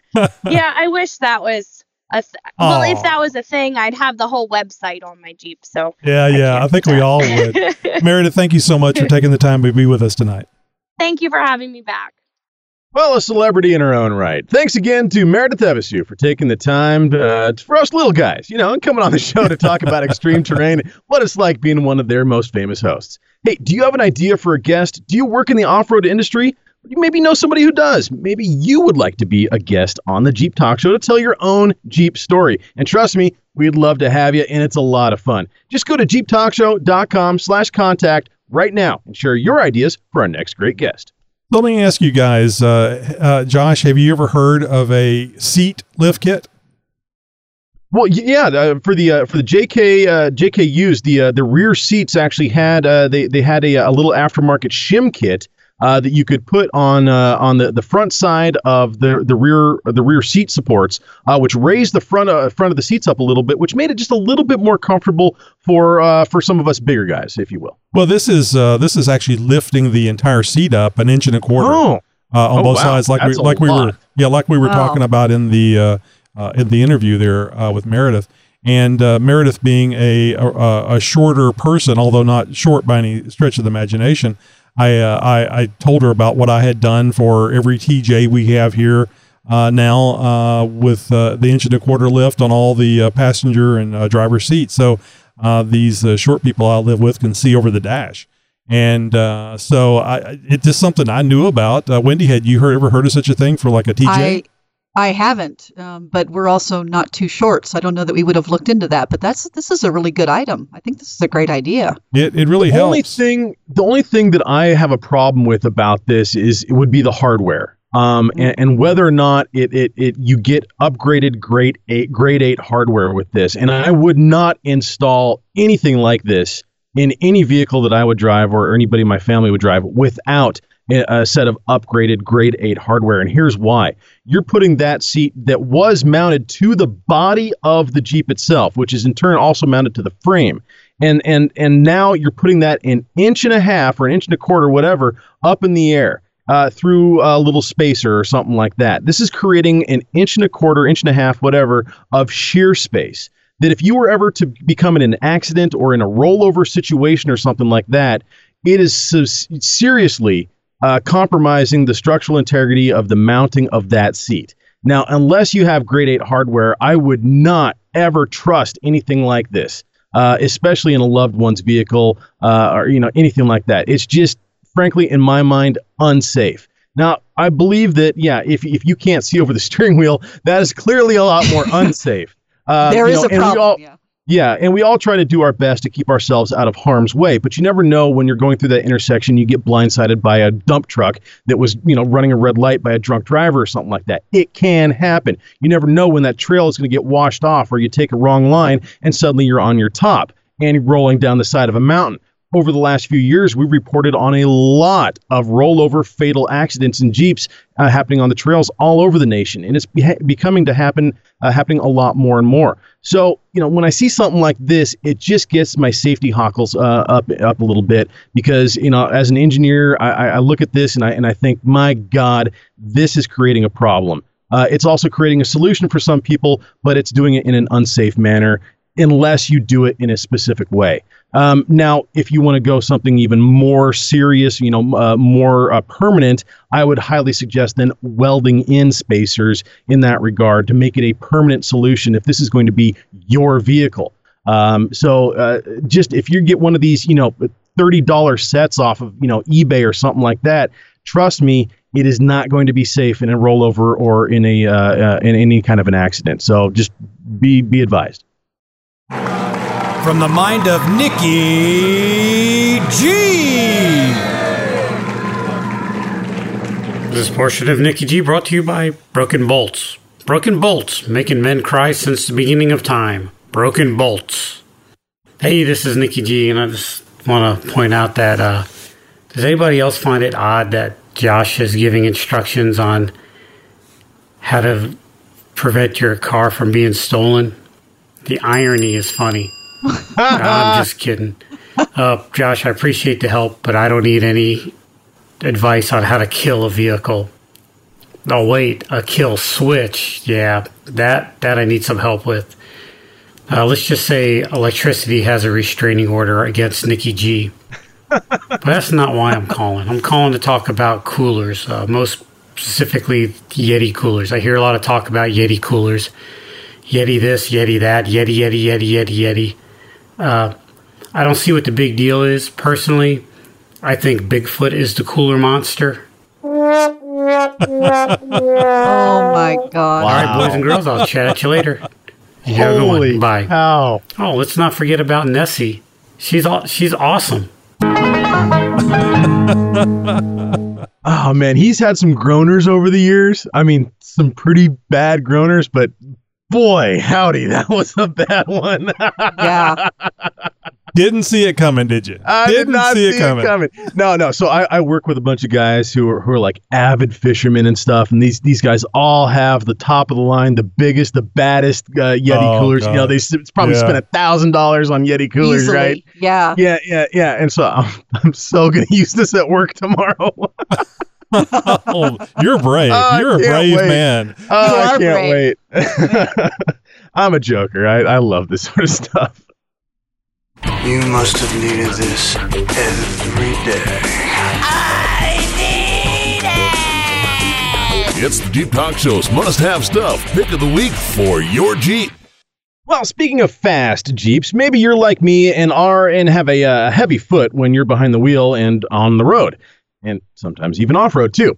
And if you've owned your Jeep Wrangler for a number of years and like to go fast, then chances are you've experienced hood flutter.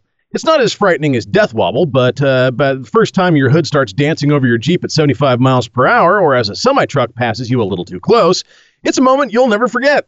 So keep that bonnet where it's supposed to be with a set of upgraded hood latches. Now, there are a bunch of different styles out on the market, and I've seen some ones made from titanium, even, and no, you can't afford them, nor would you want to with so many other viable and more practical options out there, which brings me to the one of the most reviewed and positively spoken about upgraded hood latch products, and that's the aluminum set from Rugged Ridge. Now, don't settle for the cheap crap you see on eBay and Amazon. Spend a little bit more and get the very best.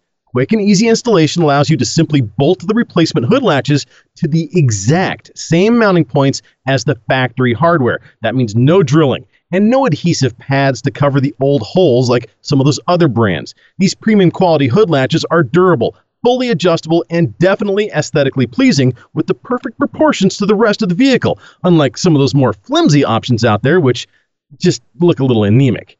Now, they come in black, textured black, or in a silver finish. They're available for the 07 to 18 Jeep Wrangler JK and JKUs, and now available for the 97 to 2006 TJs as well. About the only downside that I can see to these things is they're not free. They don't come in red.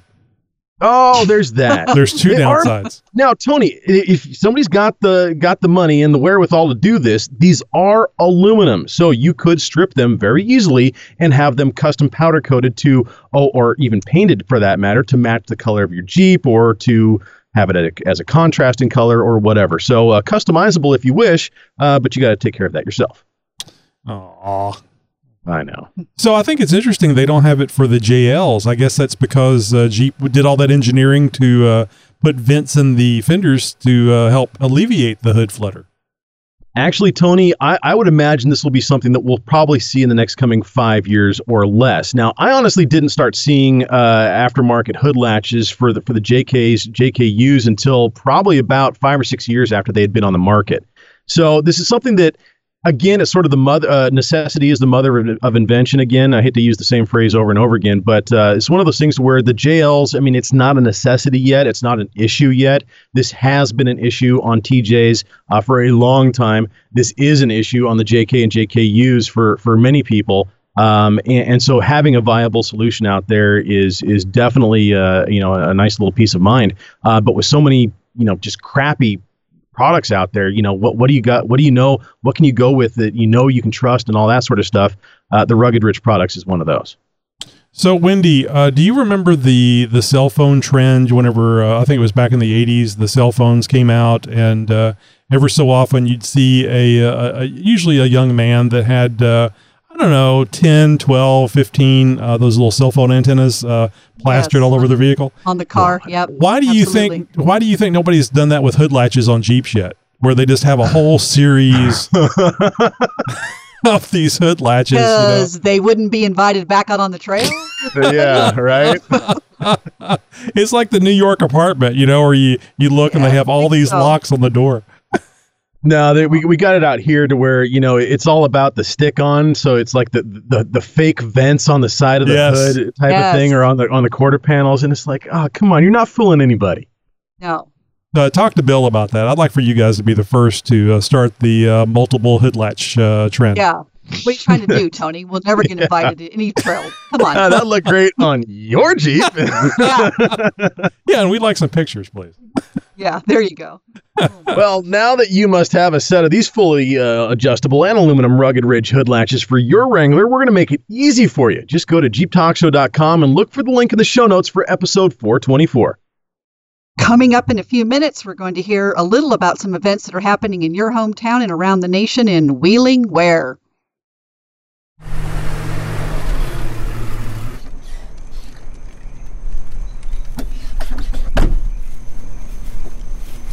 All right, people, put on your debate caps. It's time for us to have a little argument. Well, or a debate, or just a discussion. How about that?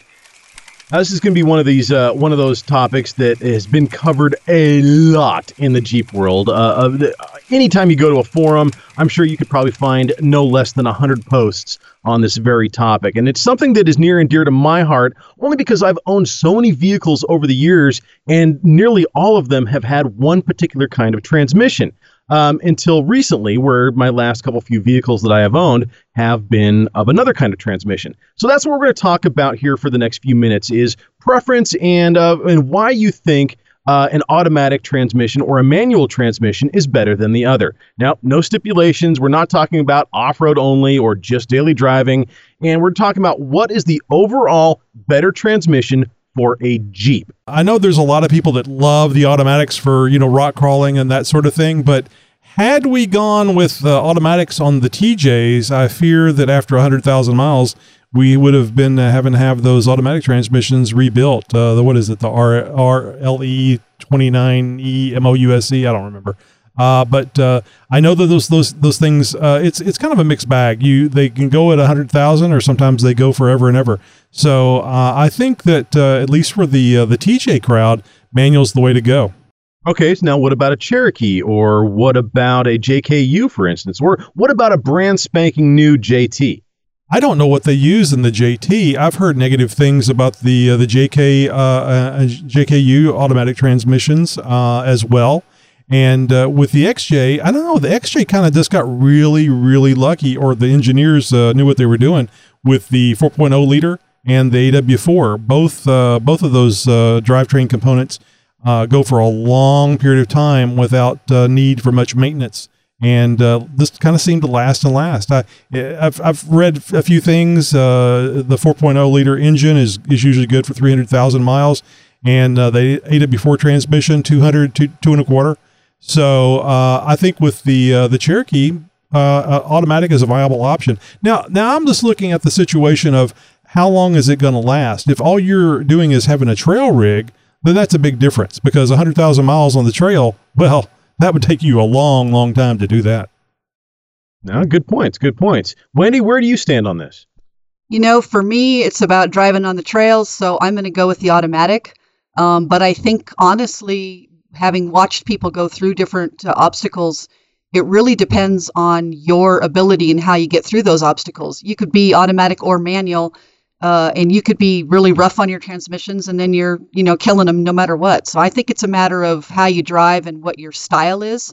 For me personally, off roading, I definitely would go with the automatic. I think it's just easier to get over things. I've seen people manual and they're constantly killing it, you know, and having to restart, getting in precarious situations. So for me, I'm I'm going with the automatic. Now, for me personally, I've owned well over 30 vehicles in my lifetime, and most of them have been manuals, and they have been all over um, virtually every manufacturer of automobile. I've pretty much owned it, and uh, so I've driven all sorts of different clutches um, that have very different characteristics. I am very, very comfortable and very confident behind an, a, a manual transmission. Now, that being said, on the trail, yes, having wheeled both uh, transmissions, I do now prefer an automatic. But that being said, I can wheel a manual with confidence and skill out on the trail. Now, sure. for some of the like the like the YJ guys uh, who are you know in a carbureted Jeep, um, who you know you're fighting both fuel, keeping fuel in the carburetor, and trying to you know f- uh, finesse a clutch and and find the right gear and everything. It is definitely going to take a certain amount of skill set and a, a level of attention that most people probably aren't capable of doing out on the trail, especially if you're not a seasoned wheeler. So, you know, is a manual for everybody? Is it the best transmission?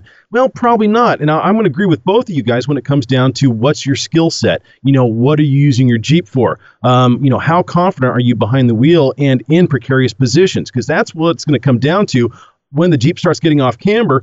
Are you going to panic? And can you remember how to feather a clutch in those mm-hmm. kinds of mm-hmm. situations and stuff? So, you know, yeah, is, is there a, a definitive answer to the automatic versus manual debate? I'm going to say no. Uh, because there are so many variables and and any kind of a jeeper is going to be completely different from any other kind of a jeeper. And their skill set behind the wheel with an automatic or, or a manual transmission is going to vary so drastically from one person to the next. You can't say definitively which transmission is going to be the best across the board. I'll, I'll mention yeah i'll mention one additional thing. I think that anytime when you have more control it gives you more latitude in how you're going to uh, use your machine, whether it be a Jeep or anything. Uh, it can become overwhelming depending on how much uh, control you're having to uh, put into the machine to make it do what it's going to do. But it's just like the uh, the transfer case that I have now.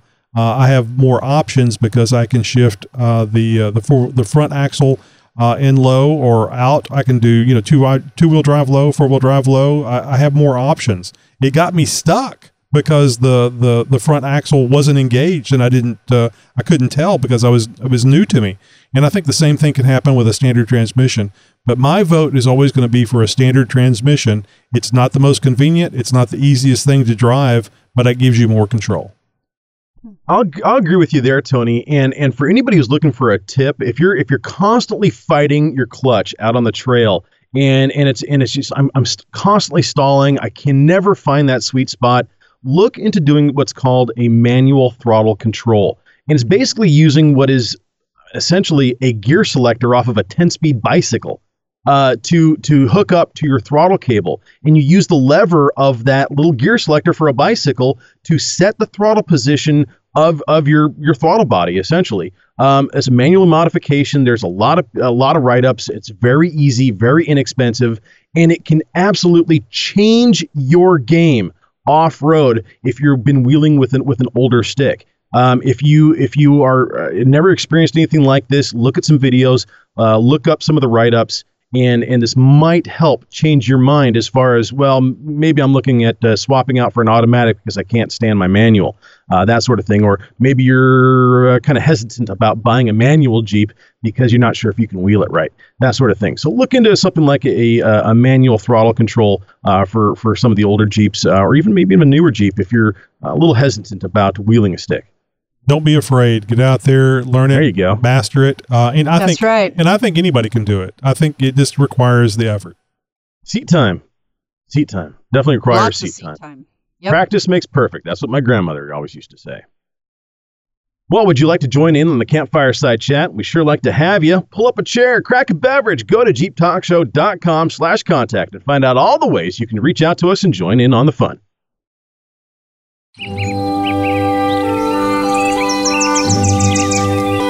Just look at this weather. I think this is the perfect day to take the top off.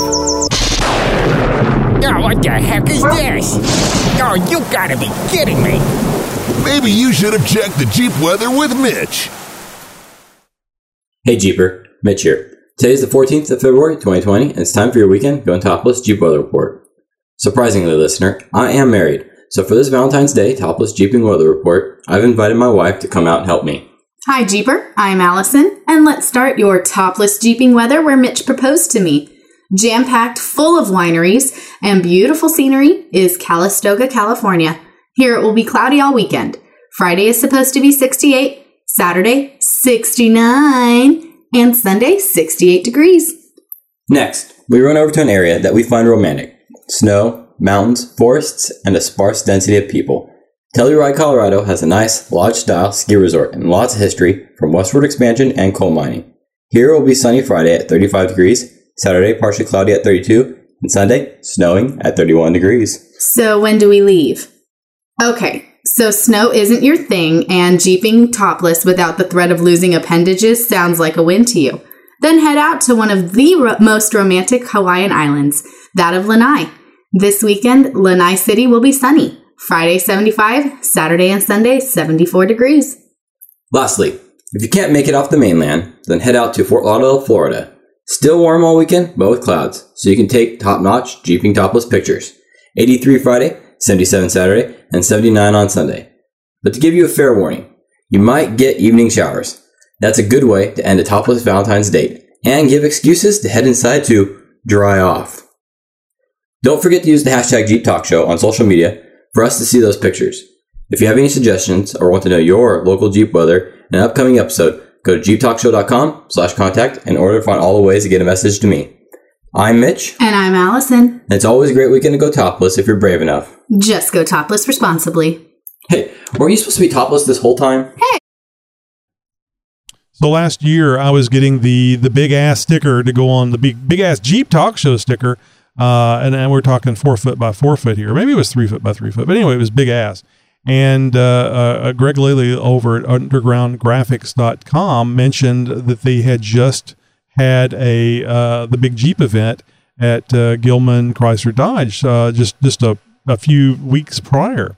So uh, I was, uh, I definitely was on the, the lookout for this year whenever it was going to happen, and I'm so glad I got to go out there. And uh, actually, I spoke with uh, Greg here and uh, to get a little update on the uh, some of the uh, the stats and things that they found out after the event was over. Hey, Greg, this is Tony from the Jeep Talk Show. I wanted to give, you a call and find out all the good and bad about last week's, or just this past weekend's actually, uh, the uh, Gillman uh, Chrysler Dodge Jeep event, the big Jeep event uh, held right here in Houston, Texas. Uh, I know you were a big part of that. How did it go? Uh, the good and the bad. It was uh, it was a great event. Uh, it went great. The good was that it went great. The bad was we, we, we weren't prepared for that many jeeps, but that you know obviously is, is a good thing. Yeah, that is too. Everything was good. There's no bad. How dare me? so, uh, what did you did? Did you have a count yet, or are we too early to find out? Uh, we never got an official count. I know we had some jeeps that came in and left. Um, I know we had it was over 350 registered. We had a registration of 300, then I think we upped it to 350.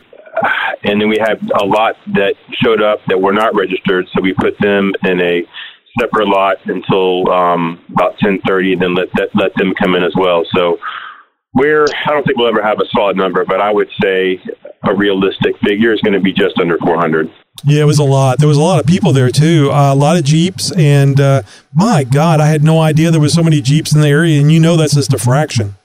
Yeah, um, you know when we did this last year, it was on short notice, and I want to say we were 275 or something for last year, and that was with some cold weather. Uh, this year, it seemed to be perfect weather. Um, and that number, um, you know, again, registration went quick, uh, and then we opened it up. We got more in. Uh, so it, it was, it was a lot coming in quickly. I don't know where this is, you know, this is going to go. I know we'll do it again. Uh, where, how we're going to make more room and, and bring in more vendors, it's going to get pretty tight. But as long as they want to do it, we'll keep doing it.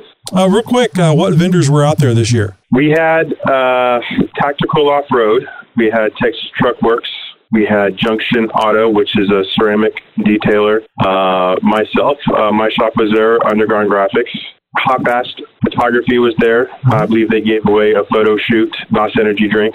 And uh, of course, Gillman did a lot of raffles, gave away a, a lot of goodies. And the thing that I had to ask you personally to confirm it was free food. You you guys literally were giving away food from James Coney Island, which is a big hot dog uh, place here in the, in Southeast Texas, uh, and, and, and a lot of Texas actually.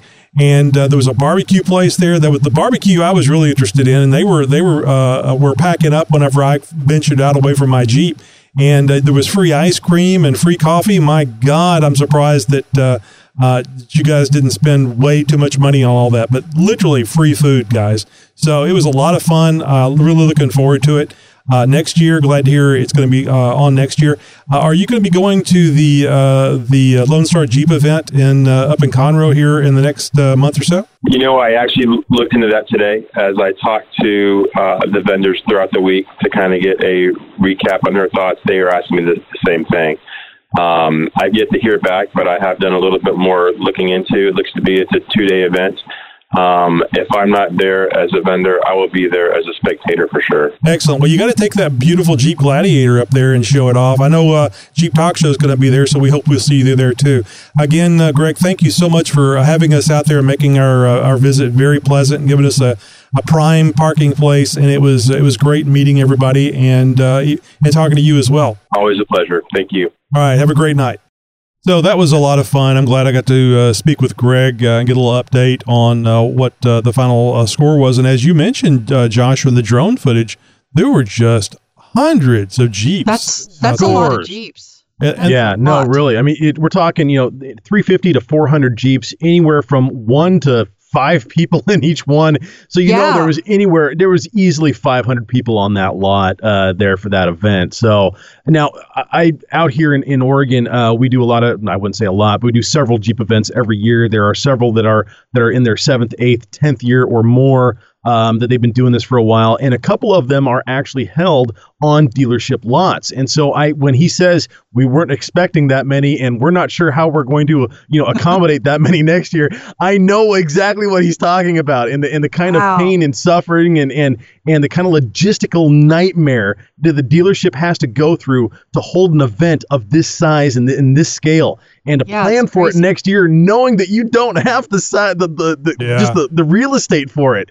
So yeah, no, it's it's it's awesome to hear that though. I, I mean I I don't envy him for what he has to go through, you know, for planning an event like this for next year. But um, but at the same time, I'm I'm just so glad that uh, that a community was able to produce a, a Jeep event, and it's getting bigger each time. That's, That's what's awesome. important is is seeing that seeing that support, seeing the seeing the people come out and and in droves uh, coming out for this event that you know, I mean, it's just a it's just a meet and greet. It's just a Jeep event. It's just a you know a cruise in, a show and shine type of thing. I mean, they didn't really have an obstacle course there that I saw.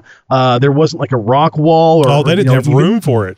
yeah, I, I, I, don't even. Was there even an RTI ramp? I mean, there. No, there was really, uh, there was a discussion about having one, but I did not see an RTI ramp out there. Hey, so I mean, free uh, food would have brought me down there. Yeah, a sixteen-hour yeah, drive. Yeah, they uh, they ran out of food uh, by oh, noon. I bet. By noon. I bet. So, yeah, so Wendy, do, I know you guys go to a lot of events there in uh, Southern California. Do you are they all off-road events, or, or some of them like this?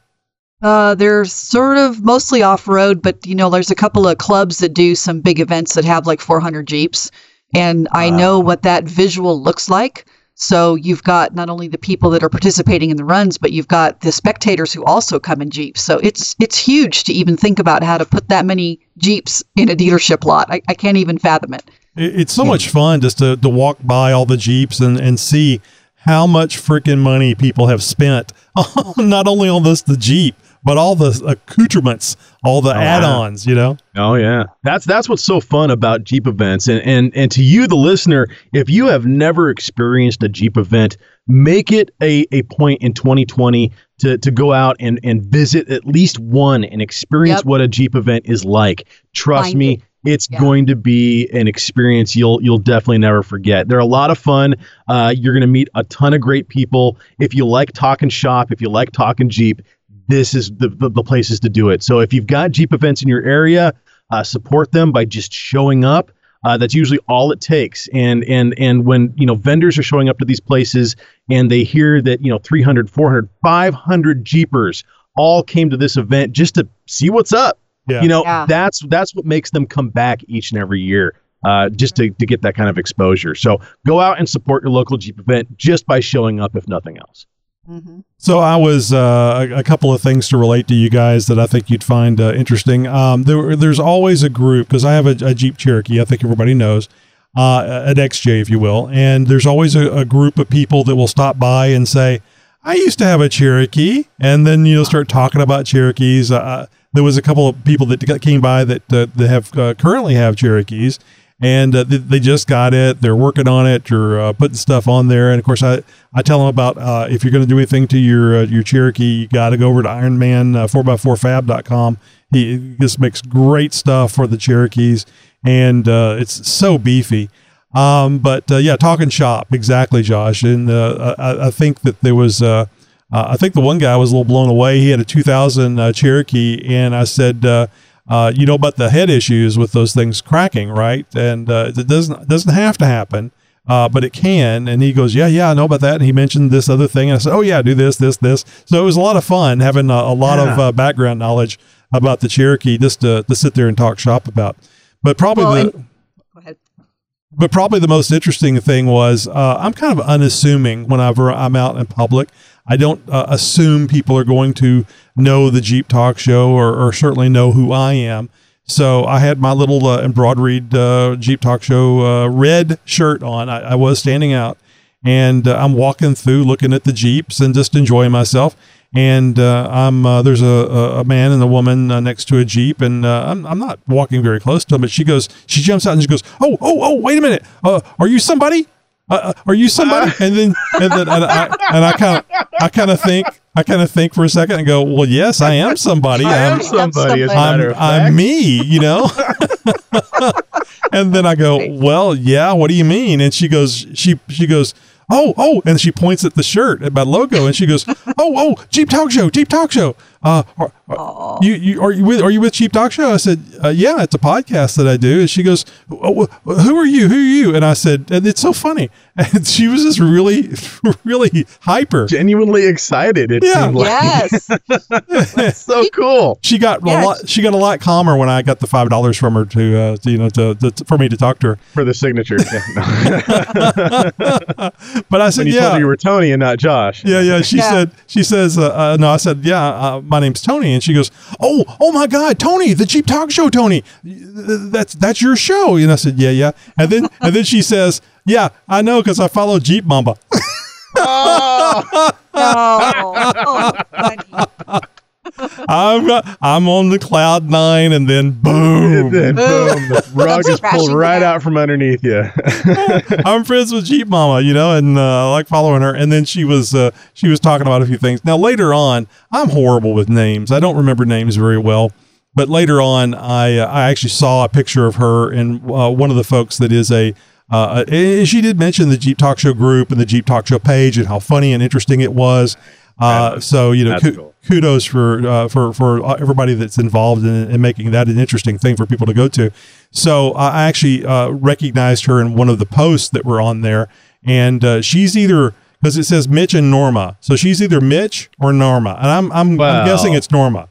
I'm thinking it's Norma. but it was a lot of fun, and uh, I can Oh. I can see where you know Tammy because Tammy's had a lot of these things going on on the trail, and and, um, and people meeting her for the first time after they've listened to her several times on the Jeep Talk Show, and it's a lot of fun. But I was a little put back by, are you somebody? Well, of course I'm somebody. I'm standing here. It's I'm not a figment of figment of your imagination, but No, I'm nobody. You don't want to. yeah, exactly.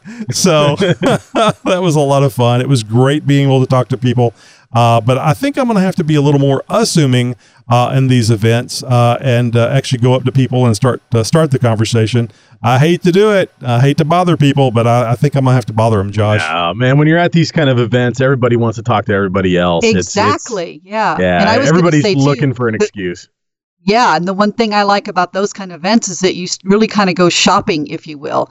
You see Yeah. what somebody's done to their Jeep, or they've added an extra little something here or there. I mean, we, we found a great little part to hold our uh, little handheld radios by doing something like that, looking inside someone's Jeep and going, hey, what's that? So I think that's the other fun of it. You're meeting people, you're talking all about the same language, and you're getting to find other things to buy for your Jeep and to upgrade. So it's a lot of fun. Oh yeah, you get to see what everybody else uh, everybody else did. Now, uh, Josh, I told you this, uh, Wendy. I don't think I did. I actually got parked next to a guy in a, a brand new Jeep truck. Yeah, and you had like top billing. You had like the Yes. premier parking Yeah, space. it was- did. it I was a good I like no, like me- And that- really seriously, like from the drone footage. You know, uh, 300 feet in the air, you can still pick out Tony's Jeep out of 300 other Jeeps. That's It's right. Amazing. Exactly. Yeah, I don't know if you saw the post or not, but I actually took a there was a, a, a JK, the Jeep truck, and my uh, XJ all parked. Yeah, yeah, Next no, to I each saw other. that. And It was uh, awesome. I started it with uh, a a JK. Actually, it was a JKU, a JKU, uh, a Jeep truck, and an XJ walk roll into a bar. You know, like Yeah. starting a joke. But anyway, um, the, yeah, it was a very good place, and uh, that that's hundred percent Greg from Underground Graphics because his, of his involvement. And I got there, and he just said, "Park right over there." Even the the Jeep truck guy actually hel- helped me back in. I think that was more for me not to uh, hit his truck, but that's fine Yeah, super super nice guy and uh, he uh, he he kind of looks at this the big ass sticker on the side of the jeep and he goes and he looks at me he goes are you jeep talk show and again i'm like well not Yep. personally it's a. I need I'm to know, we- somebody. i need to start to always- saying yes We've always prided ourselves on saying there's no such thing as a stupid question. However, but he says he goes Here's your oh sign." yeah, yeah. He, could- but super super nice and he says oh my son told me to listen to the jeep talk show and, and and that's the show that you do. I said, "Yep, that's right." I said, "Yeah, take a of listen." I I never think listen to anything my son says, but That's uh, right. but the interesting thing was that was a show truck. He was out there showing off the products that they sell Oh, for the right. Jeep truck. And one of the things that I thought was most interesting was, uh, and he pointed out was you he, they they sell tops for the JK, both front and back, with Gorilla Glass on top. Ooh, wow. And the first question I asked him was, "Does it get hot?" No, no, Yeah. no. That was the second question. I said, "Does it get hot?" And he says, "No. They're ceramic coated. They're great." Now he's Oh, in wow. he's in Texas, so I don't know if if he's from Texas, but that would have been a hell of a long drive if he wasn't. And then the next right. thing I said was, "How much are they?" Because I was, you know, I'm going to get you. I'm going to get you one way or another. It's either, either it's too Yeah. hot or it's too expensive. And uh, I think he said two thousand dollars, and I'm like, "Holy hell!" And he says, and I don't know that he didn't tell me not to say this, but he said that in uh, in two months they've sold four thousand of them. Good Wow. lord. So there's people out there with money, which means you people need to subscribe to this damn show. It's not two thousand dollars either. So We're, what we down like It's a 25 bargain. bucks a year? yeah, it's twenty five dollars a year. It's a, it's a bargain. It is. It really is. Um, well, I mean, look at look at if you were to replace a JK, uh, a, a 2009 to 2018 Jeep Wrangler JK two door, and, and and go with a factory Mopar top, it's going to run you anywhere between two and three grand. So Right, if right. you get an aftermarket top for you know Eh, around that right. price, Yeah, you're right. You know, I'm cheap. That's just the bank. You know, unless I'm buying. all relative. yeah, unless I'm buying Yeah. an Atlas transfer case, it costs too much money. there you go. it is. It's all relative, but it was a lot of fun, and and this uh, kind of leads into the more fun I'm going to have. Yeah, here just a little bit over a month, uh, March 20, 21st, I'm going to be going to the Lone Star Jeep Invasion. Of course, we were just talking uh, with Greg about that. He's going to be out there, uh, and maybe out there as a vendor. And uh, I just want to do a quick shout out to uh, Andrea Ellis, who was uh, is one of the the folks that puts that on. She fell off of a four foot ladder and broke every bone in her ankle. Uh, Oh, it is geez. horrible. Ouch! Just absolutely horrible. She That's put- reconstructive surgery it right is. there. That's, yeah. Good lord. And uh, I just hated seeing that. And uh, you know, she was there uh, this uh, this past Saturday at the uh, the Big Jeep event. And what a trooper. Yeah. And no, no, no, it happened. It happened after that. So it Oh. it just happened. Oh. She's been through one surgery, and uh, she's she's got another one coming up, and a lot of pain. And I think she even Bet. did damage to uh, to her knee, where the bone goes up uh, up to the knee. So you guys, Yeah. uh, you guys keep her in her prayers. And I just hope, uh, you know, she is the the motivating force, the Lone Star Jeep invasion. And I just hope, uh, hope, hope, hope that she's out of pain and at least able to walk around uh, or roll around uh, in the event here on uh, March 2021st. Uh, looking forward to seeing you guys out there. I will be in the show and shine. So, uh, uh, nice red uh, Cherokee. It'll be really easy to find, especially with that big Oh, ass yeah. sticker. Hope to Can't see you guys. Yeah, hope to see you guys out there. Yeah, we're actually got a little more details on that. Uh, March 20th through the 21st, Lone Star Jeep Invasion uh, happening at the Lone Star Convention Center in Conroe, Texas. We will, of course, have the uh, the Facebook link as well as the website link to that event so that you guys can get all the details and plan to meet up with Tony. We also have coming up March 12th through the 15th the Titan Off Road Shamrock Shakedown. I just love the name of that event. Yeah. The Shamrock Shakedown. at March 12th through the 15th. Windrock Off Road Park. That is a world class park. A little uh, well uh, uh, unknown park, if you will, uh, to a lot of us out in the uh, rest of the United States. Oliver Springs, Tennessee is where it's at. For more information on these events and links and all the good stuff you need, visit the JeepTalkShow.com website for this episode. That's it for the show for this week, my fellow Jeeper. Until next week, be sure to follow us on Twitter. And as always, thank you for listening to the world's most downloaded Jeep podcast. There I was, just me and my Jeep. 37 Twinkies. It wasn't pretty. Certainly not one of a Jeeper's most prouder moments. And I won't tell you how the rest of the night went. Some stories are just best left untold. But what I can tell you is that I don't think anyone, and I mean anyone, in that parking lot of that convenience store that fateful night will ever, and I mean ever, look the same way at a cream-filled yellow cake ever again. There's a reason why you want wet naps in your bookwork. in, a, in a trash bag. Double bag something. Yeah. Podcasting since 2010. Did you know there's more Jeep Talk Show that you're missing? To get it, just load the Jeep Talk Show app on your smartphone or tablet. Are you there?